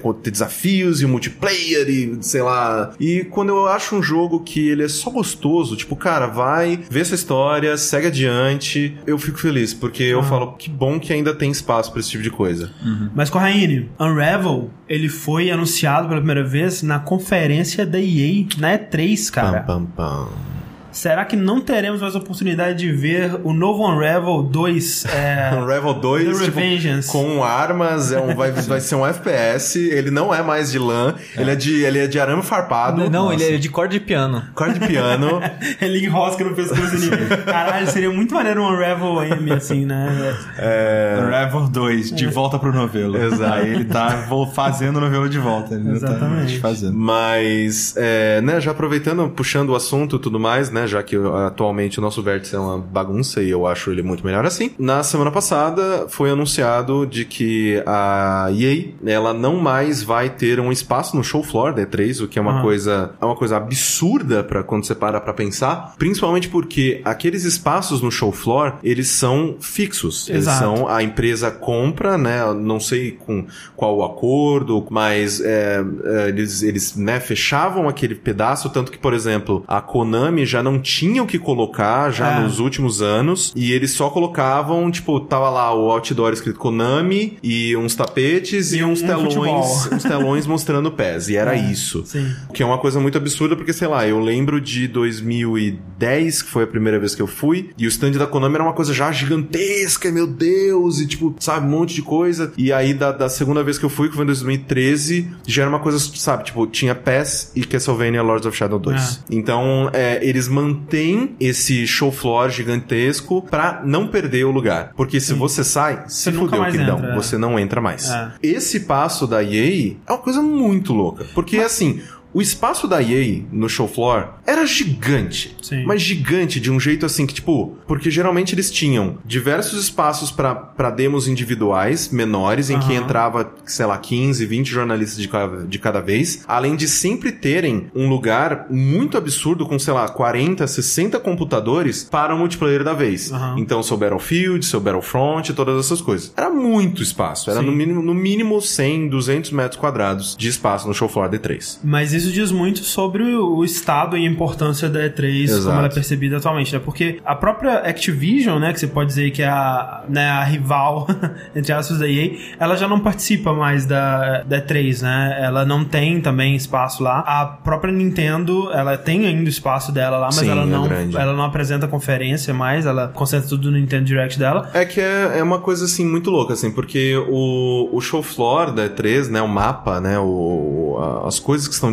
dispostas na, no evento, você sabe, assim, ano após ano, você sabe exatamente como ele vai ser, porque você sabe, ah, ok, a Sony aqui, a Microsoft é do lado, a Nintendo ali é mais pra direita, Aham. aqui na entrada vai ter a EA, vai ter a Konami, vai ter, sabe, você sabe porque Sim. é o espaço deles. Sim, É sim. Sempre vai ser assim. Muda, obviamente, uma metragem a mais, uma metragem a menos, ah, esse ano eu preciso de mais, esse ano eu preciso de menos. Aham, Mas ainda assim sempre era a mesma coisa e eram espaços de luxo dentro do evento. aham. E uma empresa como a EA saindo, eu acho que é muito importante pra gente ver como o mercado mudou, principalmente na questão da cobertura, do oferecimento desse conteúdo pras pessoas. Porque ao contrário de colocar as coisas no show floor D3, o que, que a EA vai fazer? Ela vai fazer o EA Play, que é um evento que vai começar, se não me engano, na, no domingo, que é no, domi- é no dia 12 talvez eu possa estar falando besteira. Mas Por aí, por aí. é, vai começar no domingo e não vai ter só nos Estados Unidos, não vai ter só em Los Angeles, ele também vai ser realizado no domingo em Londres, que é basicamente a EA abrindo, é, ela vai, vai ser no, no Convention Center do... É um outro Convention Center, é uma outro, um outro espaço em Los Angeles, em que eles vão abrir, em Los Angeles vai ser por quatro dias, se não me engano, durante toda a duração da E3, só que ele vai ser, ele vai ter todos os, os, os produtos da EA, que a EA vai apresentar esse ano na E3, aberto ao público. Aham. Porque eles querem que as pessoas vão lá, as pessoas joguem, as pessoas deem suas, suas opiniões. Porque hoje em dia todo mundo tem conta no Twitter, todo mundo tem conta no Facebook. Todo mundo tem um canal do YouTube. Todo mundo tem um canal no YouTube e a, e a opinião dessas pessoas pra eles é mais importante do que só oferecer Sim, o jogo na mão de E jornalista. se duvidar, é mais barato eles alugarem um lugar do que pagar pra Exato. usar aquele lugar. Exatamente. sabe? Então, é, assim, se a gente já acha que, né, os números que a gente geralmente tem acesso e tudo mais da BGS, se a gente já acha que é um absurdo quanto eles pagam num buff aqui na Nossa, isso é- BGS. nossa, isso é muito Imagina caro. na E3, cara. É coisa de milhões. Milhões e milhões num buff Sem da dúvida. E3. E além disso, né, a EA, ela sempre teve a conferência na segunda-feira. Ela sempre foi a terceira ou... Não, segunda conferência. Logo depois... Não. Depois da Ubi, eu acho. É Microsoft, Yubi e EA.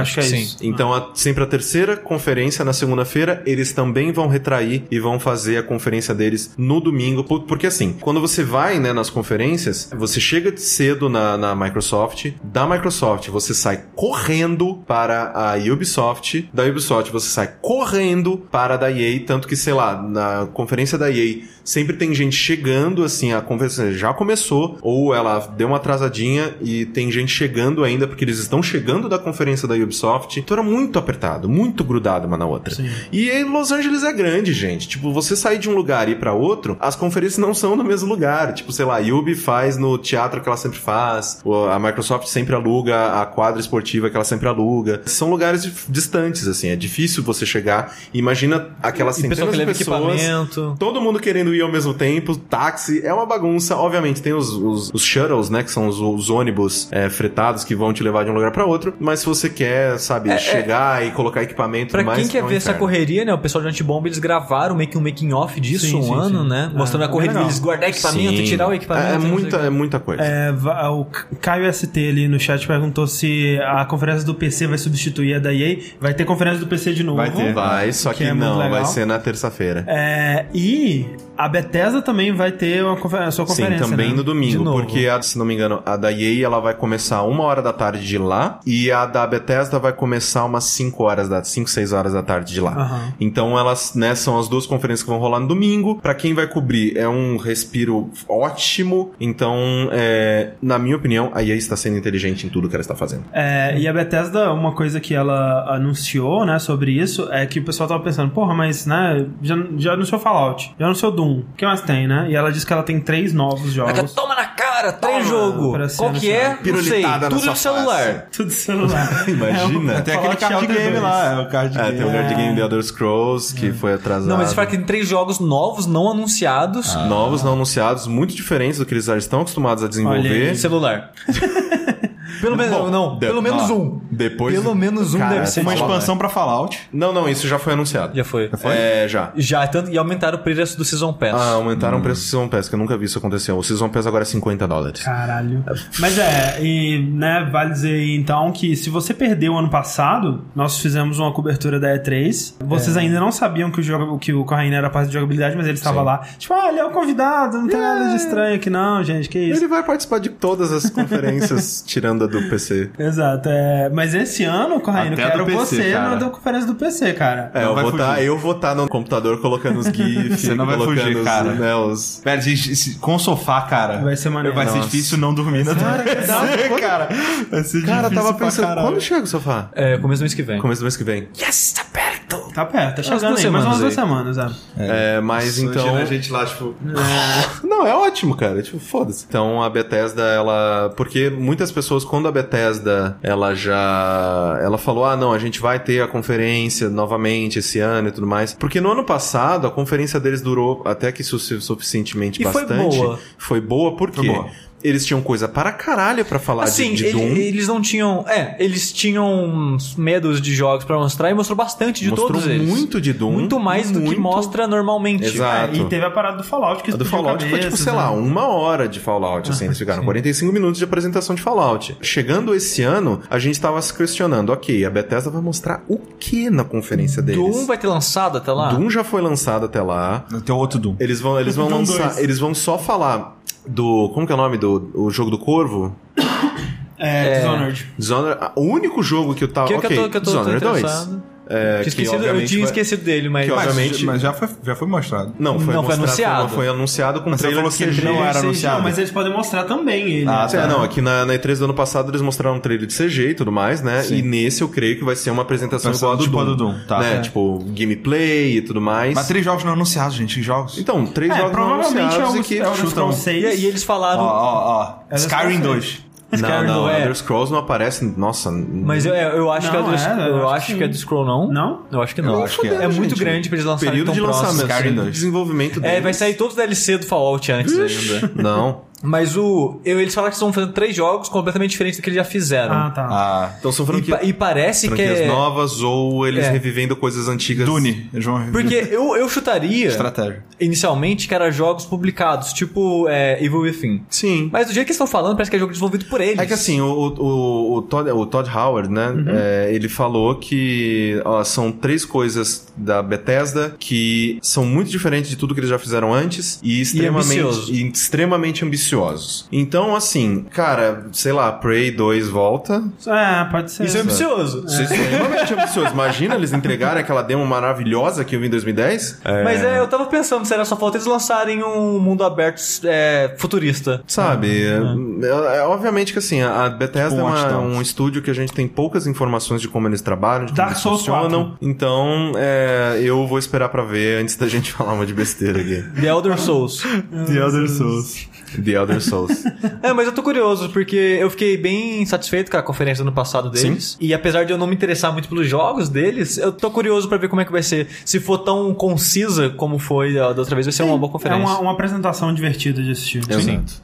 Com surpresas, né? E Bom- a- além, de gameplay. além de E3, André, tem mais diversões nesse mundo. Ai, meu Deus. Sim. E tem coisas que são feitas exatamente só pra isso. Vamos fazer uma diversão rápida e leve e Tipo. divertida. Tipo Doom, assim? Tipo Doom. Olha aí. Que tem capeta, Tipo é em FIFA. primeira pessoa, é rápido. E agora eu vou falar de um joguinho chamado Devil Daggers. ah, esse saiu! Saiu faz uns dias. Eu vou. Esse jogo, esse Devil Daggers, é um jogo. É verdade. Muito. Ele é bem. É um jogo muito simples, eu vou falar rapidinho dele. Que ele é basicamente um jogo, uma arena. Você tá num, num lugar que o horizonte é tudo escuro. Tem uma plataforma que você tá em cima e o jogo vai ficar jogando um monte de inimigo em cima de você. Você tem que matar esses inimigos e sobreviver a maior quantidade de tempo possível. Só que, como esse jogo ele é bem simples na proposta, ele faz muito bem tudo que ele propõe. O design de som dele eu acho excelente. Quando você tá jogando o som dos bichos, tipo, tem um, tem um bicho que é uma caveira gigante com tipo umas patinhas de aranha Sim, ele, embaixo. apare- é, ele apareceu. Quando aparece vários desses, o som das patinhas na- no fone, cara, é um, é um absurdo, sabe? É um negócio que dá um desconforto, tipo, das patinhas mexendo no seu ouvido, parece que elas estão no seu ouvido, Ah. sabe? O efeito de som desse jogo eu acho muito bom. É. E você tem é, diferentes poderes e tudo mais? Sim, ele, ele, é, ele é bem simples nisso também, que ele tem dois tiros. Ah. Que, é, a tela só aparece a sua mão no centro, né? Apontando assim no centro Sim. da tela. Você não tem armas. É, né? você não tem armas. É, se você segurar o clique, é uma metralhadora.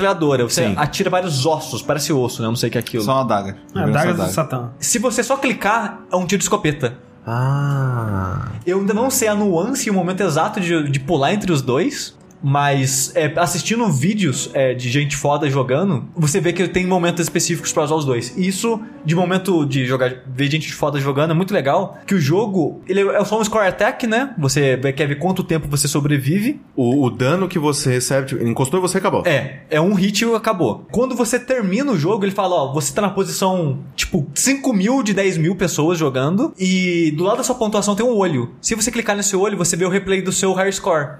Então, se você for na lista dos- do, rank e clicar no olho da pessoa, Você você o vê o high vídeo dela jogando.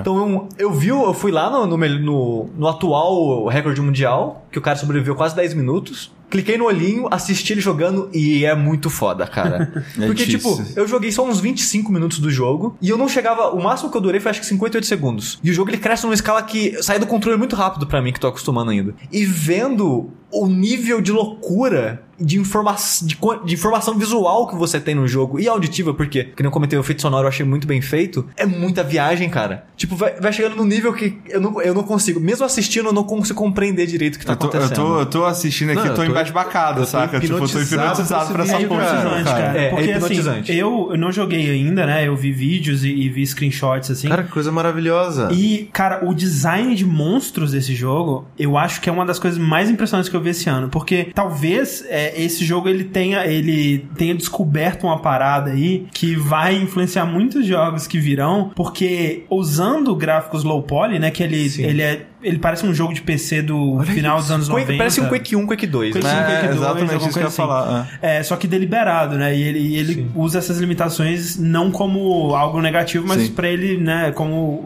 uma vantagem pra ele. Ele consegue criar designs de monstros que usam aquela. Porque quanto mais realístico é o jogo, né? Mais você vê os detalhes do monstro e menos assustador o monstro fica, porque você consegue observar todas as texturinhas dele, né? Aquela coisa de que quanto menos você entende sobre o monstro, ou quanto menos você vê Isso. dele, mais assustador ele é. E esse jogo ele tá usando o fato dele ter pouco detalhe, de estar tudo escuro e de né, ser textura de baixa Ba- resolução. basicamente, a única fonte de iluminação são, é os seus. O- é, o tipo, são personagem. sangues, o teu personagem, as balas, né? Ah. dão uma, tipo, um efeito traçante. E, mas- e é muito foda porque conforme você vai matando certos inimigos, eles dropam tipo um- umas gemas. Sim. Quanto mais gemas você vai pegando, o seu tiro vai mudando, né? Pra quem tá Aham. vendo o vídeo, tá vendo que a mão tá piscando, tá saindo Sim. mais tiro que o normal. Cara, isso é impressionante. É, Sim, eu tô meio, tô meio hipnotizado nesse negócio, então, cara. conforme você vai ficando mais forte, o jogo vai tacando mais inimigo, é tanta informação na tela que é, é muito foda. É difícil de você absorver tudo que. Vai no fio. O jogo ele deixa de ser algo lógico e vai no fio, Aham. sabe? Eu ainda tô num nível muito é, básico do jogo, que eu ainda tô, tô só acostumando com ele, mas de ver esse vídeo de um cara foda jogando, eu, eu quero chegar nisso, sabe? Aham. Que isso parece uma coisa muito divertida de estar no meio dessa bagunça, de presenciar e viver ela, sabe? Qual, qual é a história dos criadores desse jogo, cara? Eu não sei, eu descobri ele uns dois dias atrás com o pessoal do Twitter falando dele. Caramba. E Mas baratíssimo, né? 10 reais. É, o jogo tá 10 reais. Ele me lembra aquele. Como que é o nome? Aquele que você é um carinha super pequenininho que você vai, vai atirando. É um, é um side-scroller. Como que é o nome, gente? Ele tem aquele negócio que, tipo, você vai e você Force. precisa. não, não. Destruir X inimigos pra poder abrir um portal, pra poder é, ativar o chefão. E aí você vai pra próxima fase.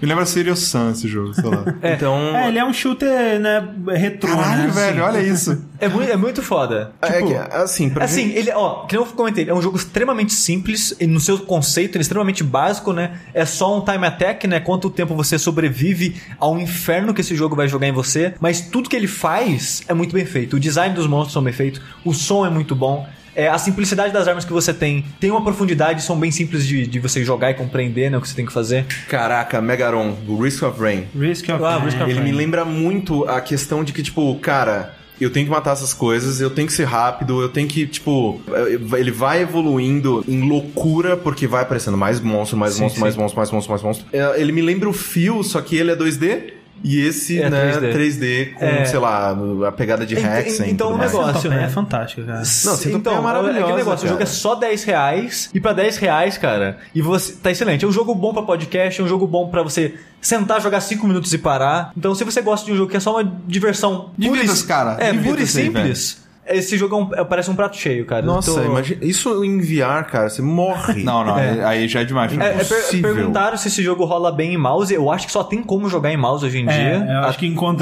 ele desse caos aí seria difícil. Sim, sim. E além desse jogo, né, eu joguei brevemente muitas coisas nesses últimos 15 dias. Aham. Mas tem algumas coisas é, que me chamaram mais atenção, assim, ou que o pessoal pediu pra eu comentar, eu vou comentar. Uma delas é o Digimon. Ah, Digitais? Digitais. São Eles campeões? são campeões? São campeões.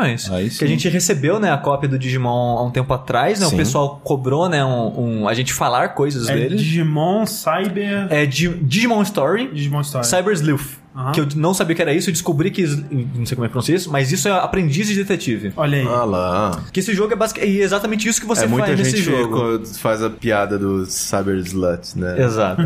Mas é você no jogo, você em certo ponto, você vira aprendiz de um detetive. E esse jogo, e foi por isso que eu quis jogar ele. Porque, por vários motivos, né? Porque, um, eu gostava muito de Digimon, apesar que eu só assisti a primeira temporada. Mas eu gostava muito na época e, e recentemente deu nesse. Com o Digimon Tree e o Saga jogando né, o Digimon no canal do Calibre. Então deu aquela saudade de Digimon em mim. Sim. E a gente acabou, curiosamente, recebendo, né? A, a. Namco mandou pra gente. Eu falei, porra, fechou, vou jogar essa Chegou, porra. chegou na Narutão e o Digimon. Isso. Eu resolvi jogar, né? Dar uma chance pro jogo. Eu não vou falar que eu fiquei decepcionado porque eu não esperava nada, sabe? Mas eu. Eu gostaria que ele fosse mais. Hum. Porque. É, porque eu vi umas, umas, umas montagens na internet que tava lá, tipo, a imagem da capa. Ah, o que você espera e, sei lá, tipo, É, é. X. Ah, é o que você recebe. E tá lá, Persona e não sei o que. Tipo, colocando só vários jogos fodas assim, tipo, ué, mas é bom? Então, eu nunca joguei. É... Shin Megami Tensei, na- nunca joguei, não joguei nada da série Megami Tensei tirando Persona. Personal. Então, muitas pessoas fazendo essa comparação, ah, ele parece muito um Digital Dev Story, parece muito só um Shin Megami Tensei 3, o Nocturne, e tem detetive, e eu adoro histórias de detetive. Então eu falei, caralho, isso parece foda, isso, isso parece legal. Só que eu joguei umas 4, 5 horas do jogo, a história até o momento não existe, é qualquer coisa, Tipo Nino Kuni, assim? tipo Nino Kuni. Opa! O negócio é que a história existe, tem, tem uma O cara plotzinha quebra ali. minha caneca, fala mal de Nocune, cospe na minha cara também, né? É, a história ele é muito simples e bem clichê, então eu tô achando ela bem desinteressante. Não é por ela que. Eu não acho que é por ela que o jogo é bom ou que as pessoas se interessam pelo jogo. Os design de personagens e de mundo, de modo geral, qualquer coisa, esquece. É, o jogo, a maioria dos personagens do jogo são femininos, mas não porque ele é um jogo feminista, mas sim porque ele exagera as proporções femininas.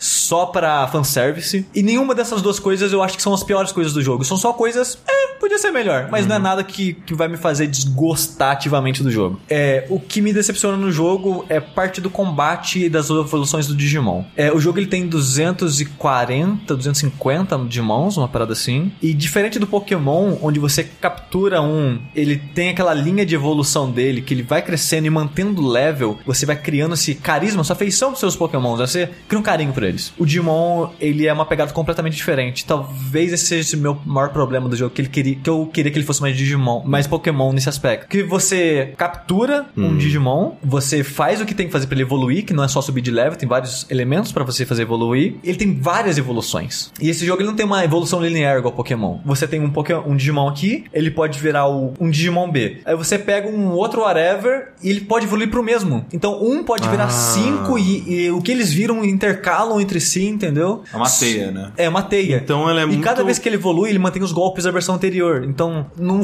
no longo prazo, você talvez queira que aquele vire ao outro, porque ele vai levar aquele golpe que combina com aquele. Então talvez ele seja bem mais. ele- você não mescla Digi- Digimons pra Você- formar outros. Não. Pra transformar, não. Você pode alimentar um Digimon com outros pra ele ganhar experiência fazendo nesse processo. Canibalismo. Tinha que ser o jogo do sushi essa Olha porra. aí. Sim. Olha. Coisa meio mobile, né? Jogos mobile hoje em dia tem muito disso, né? É, então ele não sei porquê. O pessoal do chat pode até me, me responder, o pessoal nos comentários também, quando estiver ouvindo o podcast. Ele me lembra então um pouquinho mais de Monster Rancher do que Pokémon. É, eu não joguei Monster Rancher. Acho que é esse mesmo, hein? Mas o negócio que eu não gostei é, dos Digimons é o seguinte: você evolui muito rápido. Que nem eu falei, tem 4, 5 horas de jogo, eu já tive 40 e poucos Digimons. Jesus amado. Você tá constantemente evoluindo, constantemente pegando um novo, então... não Quantas cria- horas? 4, 5, Quatro, cinco. 40? É. Ah, no, no Pokémon é tipo mais até, se pá, não? Só que no Pokémon, você captura por capturar. Você não Ah. fica pulando entre eles com frequência. Não, você tem Você seu time seu lá, timinho, né? que, é, que é Exato. o time do coração. É, você mais- E você tem o timinho da escravidão, que você É. deixa lá. É, e você Só- meio que só substitui de vez em quando É. quando acha um,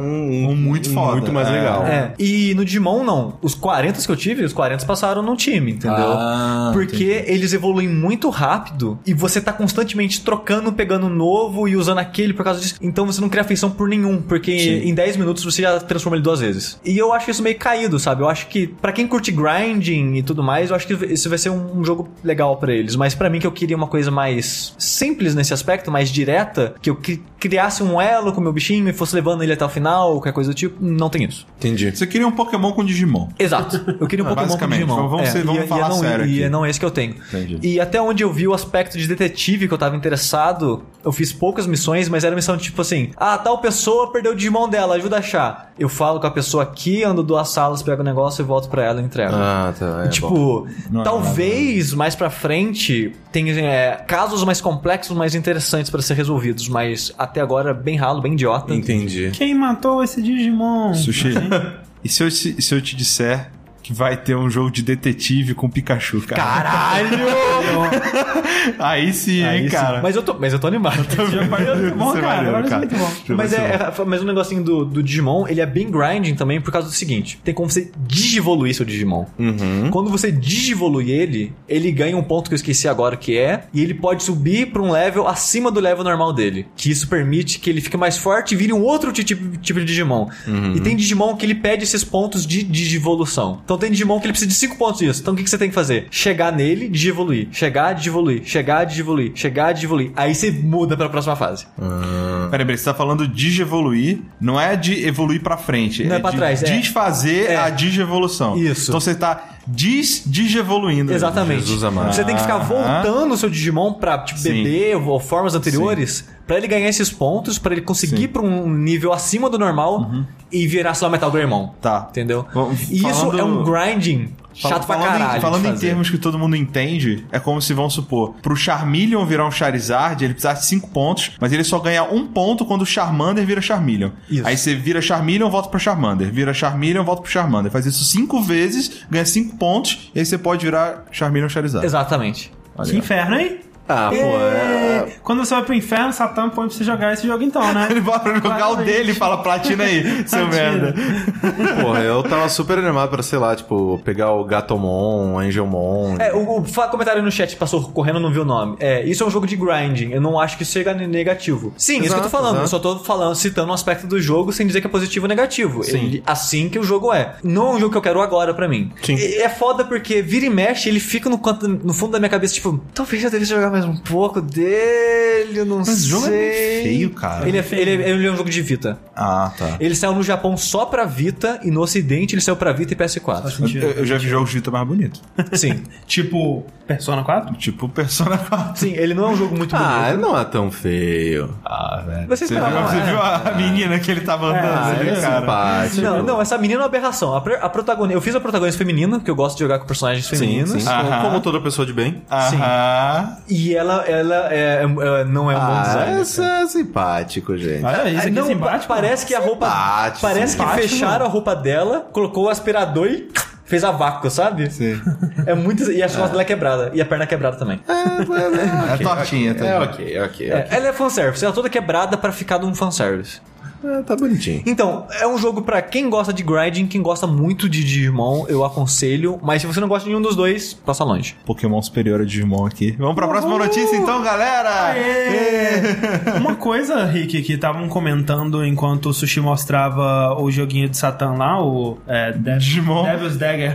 Digimon Também. Não é é, Devils. Devil Daggers. Devil Daggers. É que seria um jogo pra você morrer se você jogasse no VR, né? E. Falando em VR. Sa- É, pois é. Sabe quem, quem pode jogar em VR? Quem? Ninguém Quem ainda, porque ainda tá em pré-venda. Quem mas... vive. É, quem vive tá. Sim, sim. eu Sabe quem, sabe quem consegue jogar em VR? Quem é rico pra caralho. Exatamente, cara.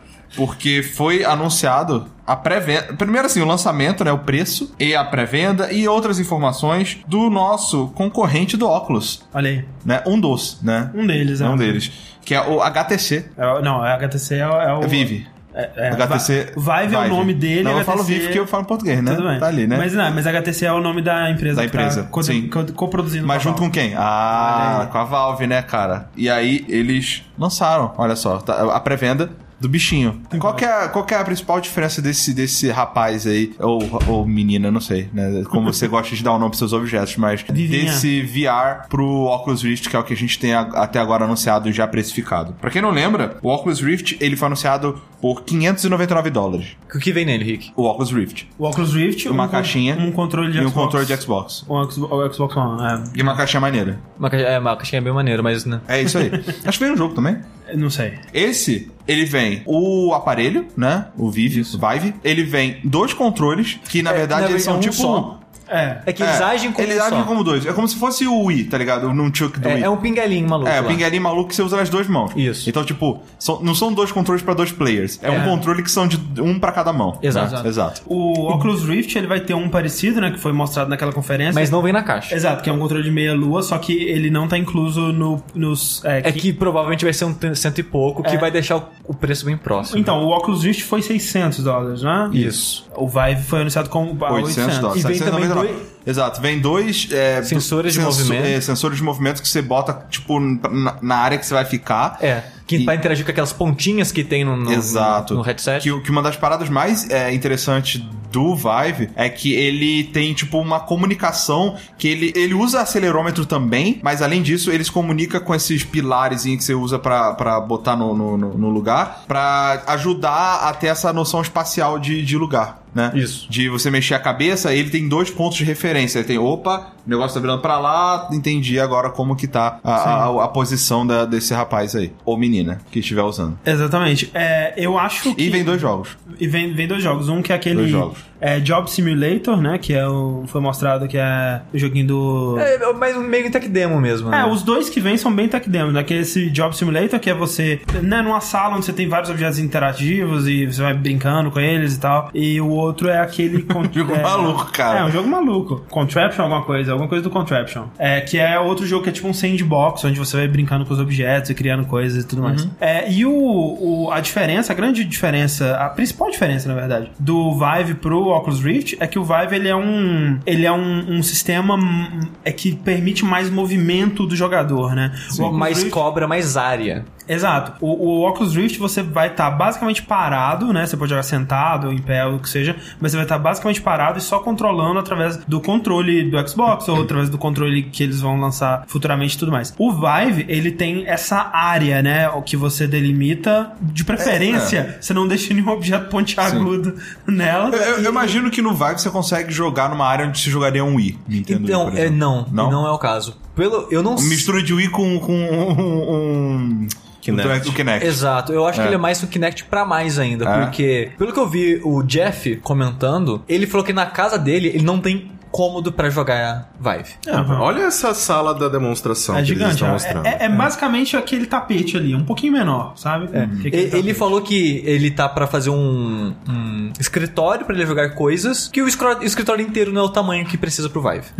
então é uma área bem grande. Sim. Assim, a gente teria ali. Eu, Eu Se não tivesse nada, é, talvez. Se não tivesse nada, é com sofá que sim. não vai ter. Não, é, é, exatamente. Então tem essa coisa, né? Ele permite tipos, experiências diferentes, né? Que o, que o Oculus Rift não vai permitir. Ele é um, um hardware, eu acho, mais é, Robusto. robusto, exato. Sim. Mas ao mesmo tempo ele requer mais de quem vai estar usando e é mais caro É também. bem mais né? caro. Aham. Mas será que ele consegue, por exemplo, eu não tenho esse espaço, tá? Mas eu quero usar ele da forma que eu uso o óculos, por exemplo. Eu, eu não sei. Eu não sei. Esse que é uma grande diferença. Mas eu acho, eu acho que pode em jogos que não puxam É. esse tipo de informação. Exato. Sim, que tô jogos mais simples, né? O os jogos que vão sair Pro óculos. pro óculos, entendeu? Exato. É, o que eu tô será que pensando eles vão também. ser compatíveis? Eu realmente não sei. Eu não sei se eles têm espe- especificações É porque tem, é porque assim, diferentes. vai ter, bastante. vai ter jogo saindo só na loja da Oculus. Sim. Mas vai ter jogo no Steam que funciona pra VR, entendeu? Sim, sim. Eu acho que vai funcionar em qualquer um, se duvidar até o da Sony, se você espetar no seu PC. É, vamos ver. Essa né? que acho que é uma das perguntas principais, tá ligado? Sim. Porque aí, vamos supor, cara, se você vai comprar, sei lá, se você vai gastar 500 dólares, É, 600 em 600. um, 800 em outro. isso. Se você vai gastar 600 dólares em um, pega 800 e faz tudo que o, o, o, o de 600 poderia fazer e mais. Não, né? mas é 600 sem o controle. Né? O controle, se duvidar, um mais um 100 aí. Vai virar 700. É, eles vão equiparar, basicamente. Uma coisa que, é, na verdade, esses 800 Não, aí- depende, porque assim, o do Oculus Rift, o, aqueles controles de meia-lua, a, a tecnologia empregada neles, eu acho que é muito cara. É por isso que eles não estão lançando os dois juntos. Sim, é, exatamente. Porque vai encarecer para cacete. Sim, sim. Só que vai ficar Eu mais caro só do que o do que eu controle vi. vai ser uns 200 dólares. É, então, 215 aí vai dólares. Equiparar os Aí preços. equipara os preços, exatamente. As pessoas estavam, na verdade, chutando que o Vive, ele talvez fosse custar mais de 1.500 dólares. É, o pessoal tava bem é, pessimista. É, então esse é um preço Mas assim, pro... esse bundle vem o visor, Aham. os dois controles, Exato. vem as duas torres. Sim. Sim, vem Sim. tudo o que você Vem precisa tudo. pra montar. Ah, então, porra, bem. Eu É. tava bem mais Quando você, uma quando você considera que o óculos com os controles dele vai ser mais ou menos o mesmo preço que o Vive, o, O Vive, Vive- ele é mais robusto. Sim. Né? Só que o Oculus Rift, ele, eu acho que ele tem uma equipe, não sei, um investimento maior. Ah, né, não, um do investimento Facebook. melhor, maior, ele É, tem com certeza, porque ele tem o cheat do dinheiro infinito do Facebook. É, a Valve, em teoria, tem o cheio de dinheiro infinito também, mas não o mesmo do Facebook, né? E também parece É, que ela não que- tá investindo tanto quanto. É, eu acho que ela não tá. É, é tipo um, um filho que você meio que assume. Isso aqui é, é. um moleque, né, cara? Aquele Se der certo, é super meu. É, é, exato. Mas Na- vai, vai, vai HTC Vive. Ah, e a Valve tá É, mais ou menos ali. nessas horas eu acho que é menos o dinheiro investido, porque, cara, a gente tá falando de três empresas que tem dinheiro pra caralho, se for pra olhar. Tipo, tá certo que a Valve tá meio assim, mas você vê, tá a Sony, tem a, o Facebook, É. tem a Valve. É, a Sony também não tem Tipo, tanto. chega, não, mas tem uma hora que, cara, diminishing returns, velho. É, Pode enfiar, sei lá, um 30 bilhões aí, e aí, se não tiver gente foda pra fazer o negócio. Eu acho que o, o que capacita isso aí, na real, é quem tá por trás desenvolvendo, tá ligado? Não, quem tá. Exatamente, mas é, é- é- o que eu digo é o dinheiro do Facebook, o dinheiro do Facebook, ele, ele faz a diferença na hora de trazer desenvolvedores pra criar coisas exclusivas pra ele ou, ou né, softwares que vão justificar a venda do, do, do aparelho, porque isso, é, inclusive, é algo que não existe ainda, né? Você vê o que os joguinhos que vêm nele e, tipo, ok, maneirinho, mas eu não vou pagar 800 dólares por isso nem nunca na minha vida. Inclusive, eu, eu sempre coloco muito mais é, pilha e confiança. Obviamente, não como se eu adorasse o Facebook, né? Não, ai, Mark Zucker, Zuckerberg, caralho. Eu sinto que o óculos ele tem mais potencial porque ele não vai ficar focado apenas em jogos, apenas em, sabe? Eu acredito que uh, o, o Facebook ele foi atrás da, de comprar, né, a, a, a óculos pra, né, ter essa, esse, esse desenvolvimento em- dentro da casa deles, justamente para tentar fazer a navegação na internet de uma maneira diferente. Sim. Eles É, estão pensando, um. eles estão pensando num troço para daqui 5, 10 anos. Sim, E, tipo, sim, ó, sim. é, qual que é a empresa que tá fazendo realidade virtual, que tá mais na frente, já tá mais pronto? Falei, beleza, compra esses caras, traz para dentro. O que a gente pode fazer? Como que a gente pode transformar a navegação das pessoas utilizando a realidade virtual? Porque, querendo ou não, tipo assim, o Facebook, ele já tá chegando num teto. Aham. Quase todas as pessoas que estão na internet têm Facebook, ponto. Eles estão levando internet pra Índia, pra lugares, sabe, que às vezes são é, estão ainda em desenvolvimento e ainda não tem uma internet, né, boa O cara não tem o que mundo. Comer, mas tem Facebook. Eles estão forçando o Facebook em todos os mercados que eles podem. Cara, aquela foto que apareceu hoje do Mark Zuck- Zuckerberg do lado de uma É. multidão É usando um, é, tipo, era, o acho que é o Gear VR, Óculos. né? Não, não, É- é o óculos, óculos. Ou era o óculos? Aham. Ah, o óculos é, é- é branco agora? Ele tem alguma coisa. Ah, que legal. é. É, porque o- ele parecia muito Gear VR, né? Que é o da Samsung. É, mas aquela foto, cara, pra mim é tipo um filme de terror, assim. É, É, o é cara. o Austin do- É, não, é, é Matrix começando. Pra mim é, é onde eu quero que chegue mesmo. O Austin Walker ele tweetou que era Black Mirror Season 3. né? É, sabe? É. Tipo. Mas eles estão certos, né? Porque ah, vo- o Facebook, sei lá, vai chegar um momento em que todo mundo tem acesso à internet, beleza, todo mundo tem, a- tem acesso ao, ao Facebook. Como que a gente eleva isso? Como que a gente faz essas pessoas passar mais tempo aqui, criar mais conteúdo pra esse lugar e viver dentro dessa merda? Cara, enfiando eles literalmente dentro. Sim. O Vive, uma, uma outra coisa que já vai vir com ele no lançamento é uma, uma parada de comunicação também, né? Você vai poder Ah, atender chamadas dentro do ecossistema dele lá, É, ele vai- ele vai ter uma mensagem. Posso ligação- pedir pizza? Sim, você pode as funções do seu celular dele. É. Você pode ler mensagem, mandar mensagem, receber ligação, fazer ligação, esse tipo de coisa. Uhum. É, então é, eles estão pensando nisso também, né? De, de não ser só algo para os jogos, mas sem É, E dúvida. ele tem também uma, ele tem duas câmeras na frente que você pode ativar elas pra você enxergar o seu mundo sem tirar o headset. Oh, isso é bom, hein? Excelente.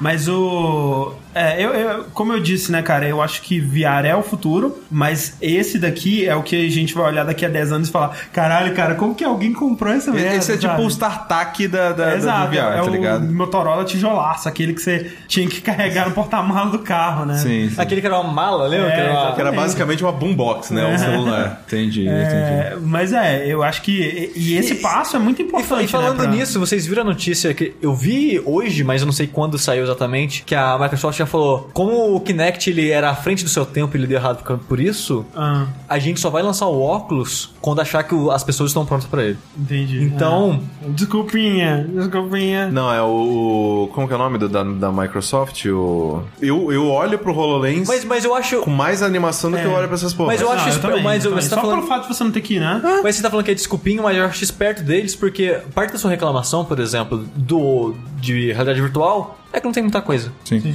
Se eles esperassem, se eles esperar o suficiente, eles conseguem bolar eles mesmos motivo suficiente pra você comprar, entendeu? sim. Sim. É, tipo, eu não acho que é desculpinha eles falarem isso. Eu acho que isso é uma decisão certa. Sim, Porque eu tanto- acho que é desculpinha eles falarem que o Kinect, as pessoas não estavam preparadas pra ele. não, que cara, o teu produto obviamente não estava preparado para chegar no consumidor, né? Não, Pelo não, amor de Deus. é, é, é, financeiramente falando, o Kinect foi um sucesso, Ué, mas- sim, porque as pessoas compraram, mas é uma merda de produto, ué. Fazer Exato, o quê? mas... tá Falaram ali, problema do HoloLens é que é s- É aquela uma janelinha. é só uma janelinha dentro do óculos. Sim. Até sair, pode ser o óculos inteiro. Não, e sabe? também é Então- aqu- aquela parada de que, meu, essa é a primeira versão, vamos ver as próximas Exato, então, iterações. que eu acho- eu vai acho ser mais muito- leve, vai ser menor, vai Eu ser acho melhor. muito esperto deles, eles falarem só não tem data, a gente vai trabalhar nisso até a gente achar que tá pronto.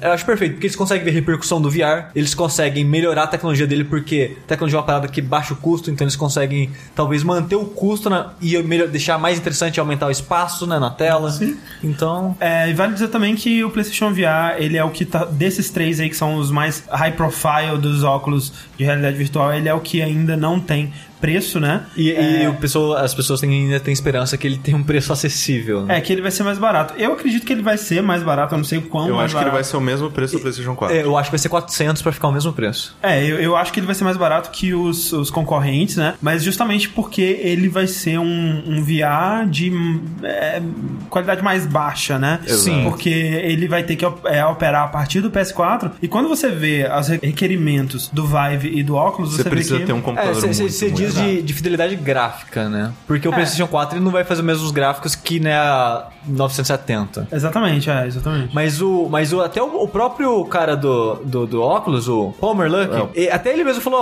ó, óculos VR ele não é tão bom quanto o nosso, mas é muito bom. Aham. Mas o nosso é melhor. Então, Peraí, você estava querendo falar o PlayStation VR. é, o PlayStation VR, ele não, não tá no mesmo nível que o nosso óculos atualmente, mas ele é muito bom. Faz certinho o que ele quer fazer. É, então, vamos dizer que ele é 400 dólares. Eu acho ok. Ele não é, não é o melhor dos três, mas é uma porta de entrada.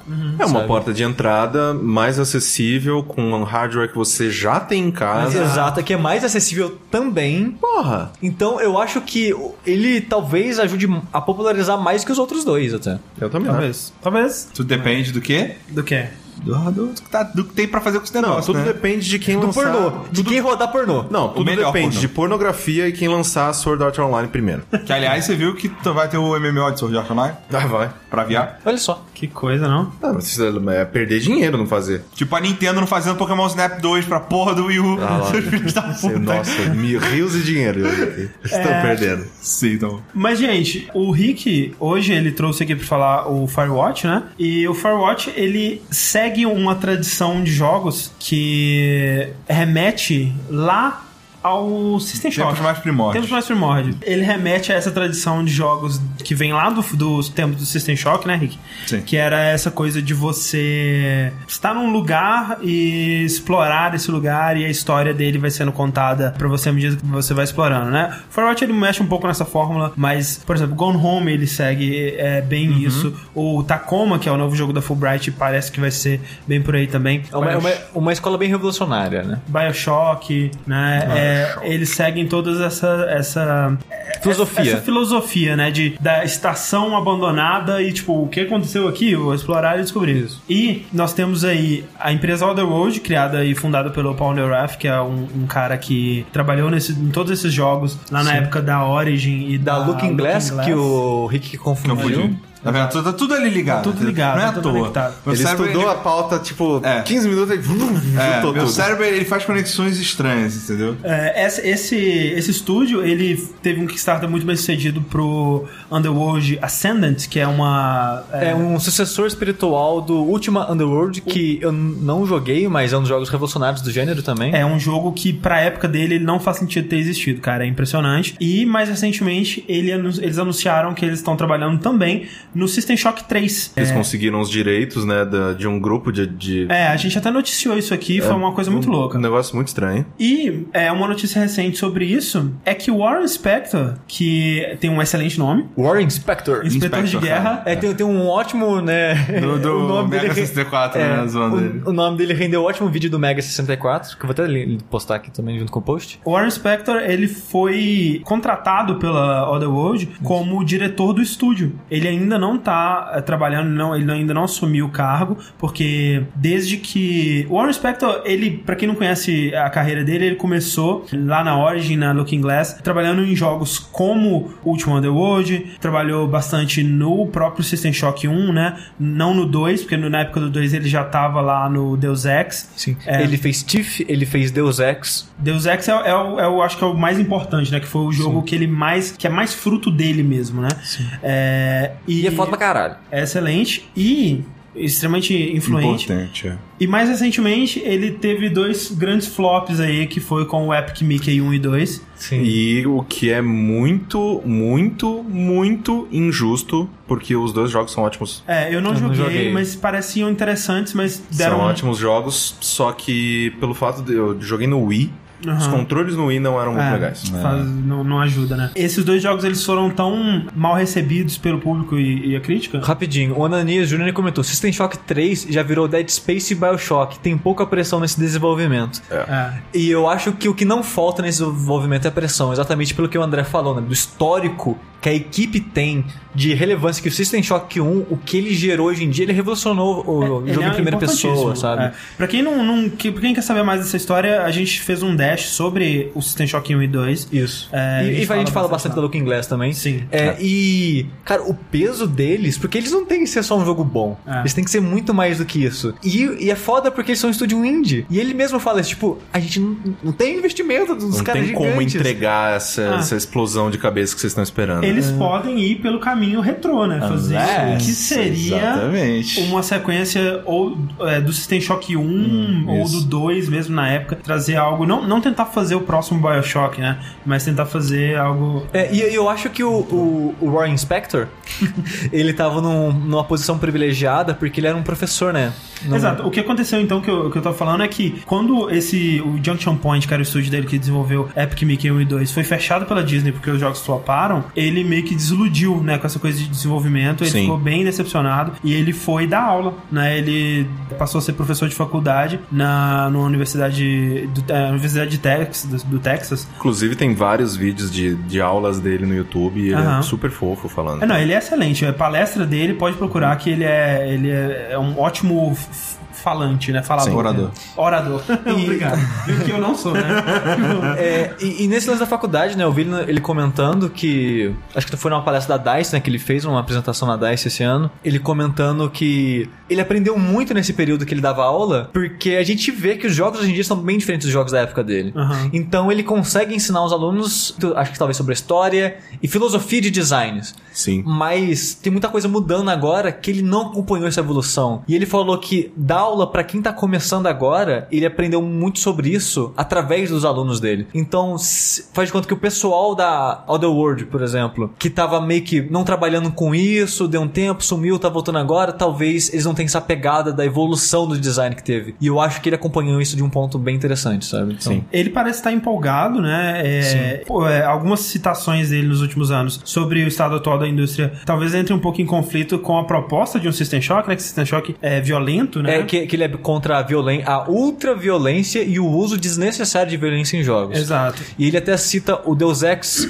como exemplo, que ele fala, Deus Ex tem violência, Mas você pode não usar. mas não, não, não só a violência no jogador, na história de modo geral. Ah. Mas a violência é usada de maneira deliberada e com um propósito, de causar algo no, no espectador, É, não, no jogador. Não só pra fetichizar. É, não né? só pra, ah, vamos matar esse cara e slow motion na explosão da cabeça, sabe? Tipo. baixo. Bioshock Infinite. Tipo é bem Bioshock. Infinite e tipo, sei lá, Mortal Kombat. Ah. Aham. Então ele, ah, ele não gosta desse lado da, que a indústria está seguindo. E, e eu acho que ele consegue usar de violência no jogo dele, assim como Deus Ex teve. Sabe? E Da maneira deliberada dele. Tô bem interessado pra ver que ele, ele, né, ele fez meio que uns bullet points, ó. É isso, isso, isso e isso que eu quero alcançar com o System Shock 3. Sim. Parece promissor pelo, por isso, mas, né, vamos ver o desenvolvimento. Como vocês disseram, é um jogo que tem muita pressão e é de um cara que ele veio de dois jogos que não deram muito certo, né? É, vamos ver o que, que ele traz aí com esse estúdio menor, né? Que é, é uma das coisas que, quando ele tava trabalhando no Epic Mickey, quando ele começou a Junction Point, que foi no começo dos, dos anos 2000, não existia muito o, o que tá rolando agora, né? Esses é, estúdios menores desenvolvendo jogos que tem um escopo um pouquinho maior, mas que não é aquele indie simplão, mas também não chega a ser AAA, né? Aquele jogo Sim. de é, meio de, de um tier mais no meio, assim. A possibilidade dele trabalhar num jogo desse remete muito ao tipo de ambiente que ele trabalhava quando ele começou a carreira é, dele. É porque ele até comenta isso também, que ele tá tá um pouco feliz de não ter que trabalhar com 800 funcionários, porque É. o Epic Mickey 2 foi 800, 800 pessoas trabalhando nele. é. E isso é muito fácil de sair do controle, né, cara? Lógico. Com um time pequeno é muito, é muito mais fácil ele colocar a visão dele no jogo. Sem dúvida. É, mas vamos ver aí. Sim. Warren Spector, Tô- tô- ele, tô porque ele é- ansioso. Ele é, um cara, é um cara bacana. Espero que ele continue inspecionando guerras. Especialmente das guerras, por favor. Boa sorte na, nessas inspeções. E o Sushi falou, né, da palestra do, do Warren na DICE. É, semana passada rolou, né, a, a DICE 2016.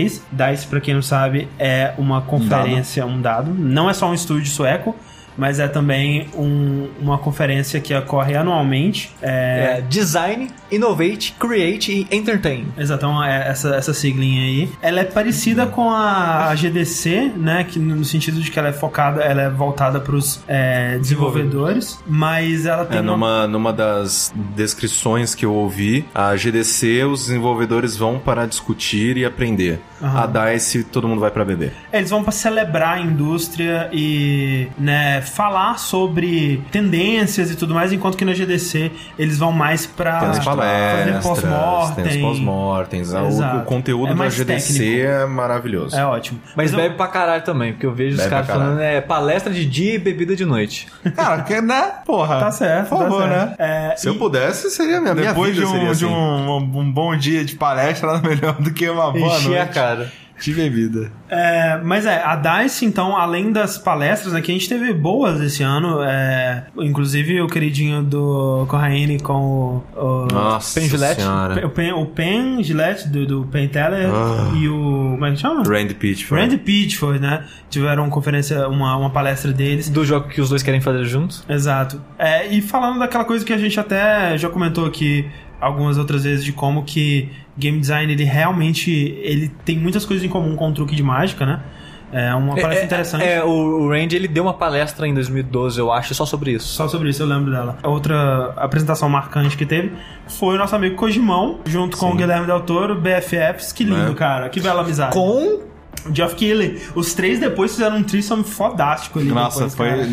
louco, foi louco. Foi louco, só loucuras. Onde né, nessa palestra o, o Kojima e o Del Toro eles falam sobre a amizade deles e sobre o que que uniu os dois, né? O que que ele é, aproximou eles. E Del- foi engraçado, né? Que o, o, o Jeff que ele perguntou, falou pro, pro Del Toro, mas pô, Del Toro, você tentou fazer aquele Insane lá e a que faliu, aí você tentou fazer o Silent Hills e a Konami demitiu o Kojima. Você vai tentar fazer isso de novo? Ele, não, nunca mais. A menos que seja com o Kojima. Com ele eu faço tudo que ele quiser, né? Ah,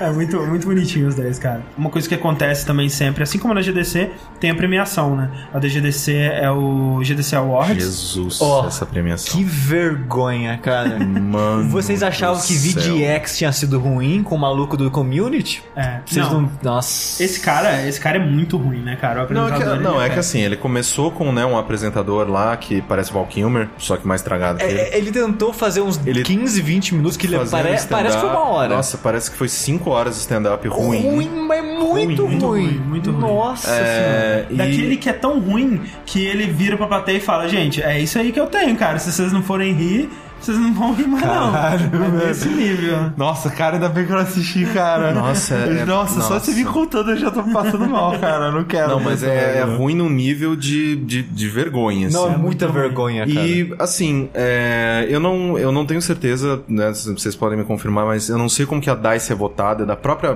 própria indústria que vota, né? É, então, quem realiza a DICE é a Academia de Artes e Ciências Interativas. A Então, a academia AIAS. que vota nos Então, vencedores. É, tem essa academia que é composta de 20, mais de 20 mil pessoas que envolvem é, jornalistas, desenvolvedores e né, pessoas envolvidas na indústria. E essas mais de 20 mil pessoas que foram que- as que votaram nos Então, vencedores. essas mais de 20 mil pessoas que são imbecis É, eu não sei e como que isso colocam aconteceu. Fallout 4 como o melhor jogo do ano. É, tipo, assim. Não só como ela jogo do ano, ganhou coisa pra caralho. Ganhou tudo. entendo. Ganhou tudo. Tipo, foi a premiação mais estranha que eu vi na minha vida. Foi a sabe? premiação É mais só- sem pé nem cabeça. É só jogo que, que- Como? Não, assim, os indicados eu até achei ok, né? Na Sim. maioria dos casos. Mas os vencedores eu fiquei, caralho, sério? É tudo, é Restore tudo. não ganhou nada, cara. Nada. Nada. É, é tipo, eu não sei, eu não entendi. Lara Croft ganhou o melhor personagem, cara. Vai tomar no cu, velho. É. Num Eu- ano no, que- no ano que eu vi isso, eu falei, cara, o André deve estar chorando Não, é num ano em que, sei lá, sabe, a gente teve personagens super legais, sei lá, tipo, o próprio, sabe, o Geralt, que foi super bem o desenvolvido. próprio Her Story. Her Story, sabe? Sei lá, tipo, eles me colocam. É... ah, Gente, ninguém jogou Her Story. Vocês estão falando aí. ninguém jogou, cara. É, deles ninguém Tipo, jogou, Eu mesmo. só falou, cadê tá entendendo esse jogo aqui, cara? jogo Tem que é esse, apertar cara? aqui os negócios pra é. buscar os vídeos. Isso é completo, né? Deve ter vindo sem querer esse jogo. Não, eu, eu- a única coisa que, me, que me, me satisfaz o coração é que o melhor jogo do ano passado, que todo mundo sabe que é Ori and the Blind Forest, ganhou todos os prêmios visuais. É, isso é verdade. Ori Ah, ganhou direção de arte, coisa, né? ah, ganhou tudo. E eu falei, ok, É, eu ficava sempre feliz quando o Ori ganhava alguma É. coisa. E o pessoal. É engraçado que muita gente reclamava do Video Game Awards, né? É, em relação aos os vencedores, né? Tipo, pra mim, ele é uma- nesse sentido, foi uma, premiação, uma, uma premiação. Na, na verdade, em todos os sentidos, é uma premiação muito mais interessante de se assistir e parece muito mais justa nos É, mas, resultados. mas assim, obviamente que a gente, né, a gente tava falando aqui, ah, não, falando ganhou, não, não, não, tipo, premiações, ter, premiações não, não significam importam, né? nada. É, é isso que eu ia falar. Tem alguma premiação que as pessoas ficam satisfeitas? Sim, não, assim, na maioria eu fico. É, na maioria eu é fico. maioria eu fico. Mas assim, Então, tá, mas qu- quantas são? Tem, Ah, tem, tem, a, tem a GDC Awards, tem o BAFTA, tem o VGS. E normalmente você fica de boa. De boa, a maioria eu acho. ah, Nenhuma te agride. O BAFTA, que é algo que é da O BAFTA Europa, é outro, né? É, ele geralmente Que não é tem um- sobre jogos, mas tem jogos no Tem meio. jogos. É, Exato. exato. Geralmente tem um, um ponto de vista um pouquinho diferente, geral, ganha alguns jogos um pouquinho diferentes por ele ter essa sensibilidade europeia, talvez muda alguma coisa. Mas é verdade, isso é Sensibilidade verdade. europeia, isso é Cara, maneiro. sério, os jogos da Lá mídia faz frio, molecule, Rick. os jogos da mídia molecule ganham pra caralho BAFTA, velho. Eu não entendo, mas é. São jogos pra ganhar o BAFTA, inclusive. É. São os jogos, jogos Você já faz já. Tem jogos em inglês, Tem, pô. tem o filme do Oscar, tem o jogo do BAFTA. BAFTA. Vamos fazer um joguinho do BAFTA aqui. É bem isso. Mas eu geralmente fico satisfeito. Essa daí eu achei muito estranho, cara. É. Mas é. é Aquele jogo do só, só o BAFTA, né? Vai, Cara, né, cara? Vai, vai. vai ganhar Tem demais, BAFTA né? escrito nele, cara. Mas só deixando claro, é esse tipo de, de- de premiação, todas as premiações, elas não mudam a carreira de ninguém, ninguém chega e ganha um salário melhor porque ah, ganhei aqui o DICE. Ah, mas ajuda, É, né? Mas é, ainda assim, né? A gente fica nesse negócio, ah, aquele lá ganhou, não mereceu, né? Eu só fico tão nervoso mesmo por Fallout ter ganhado tanta É. coisa, cara. Porque ele não merece ganhar nada, a não ser decepção. Eu não sei, cara. Isso é... ganha é a gente. Não é, Todos exato. nós ganhamos Exato. a decepção. Não, Você compra ter o um prêmio você lá. ganha o jogo, é uma decepção de Devia ter o prêmio lá, maior decepção de 2015. Aí você pode ganhar, cara, Fallout pode ganhar cinco vezes. Aí seria maneiro. Deu, deu meia-noite. Deu meia-noite. Ixi, e... a gente vai virar abóbora. E o sushi vai ficar mais velho. 30 anos, mentira. Quanto? Peraí, aqui no Brasil a gente pode cantar parabéns ou a gente se fode? Não, não canta não. Não? Não, melhor não arriscar, cara. Tirar o vídeo do YouTube É. de novo. Não, mas é a gente cantando. Não, não é. Só Mas você não, canta, mentira. canta, canta errado, não, tipo, caiu parabéns caiu a patente esse tempo atrás. pra você. É, mas não, então. Parabéns É nessa, pra tá, você. Cantar em estilo rap, né? Tipo, parabéns pra você, Nessa data, querida. É, muito bom. Con- Continua na base, continua na base, na base Rick. Vai, André, eu e você. Parabéns pra você nessa data, querida. Muitas felicidades. O que é o. Espera, muitas felicidades. Muitos anos de vida. Continua. Como se faz? O que é? ok, tá bom já.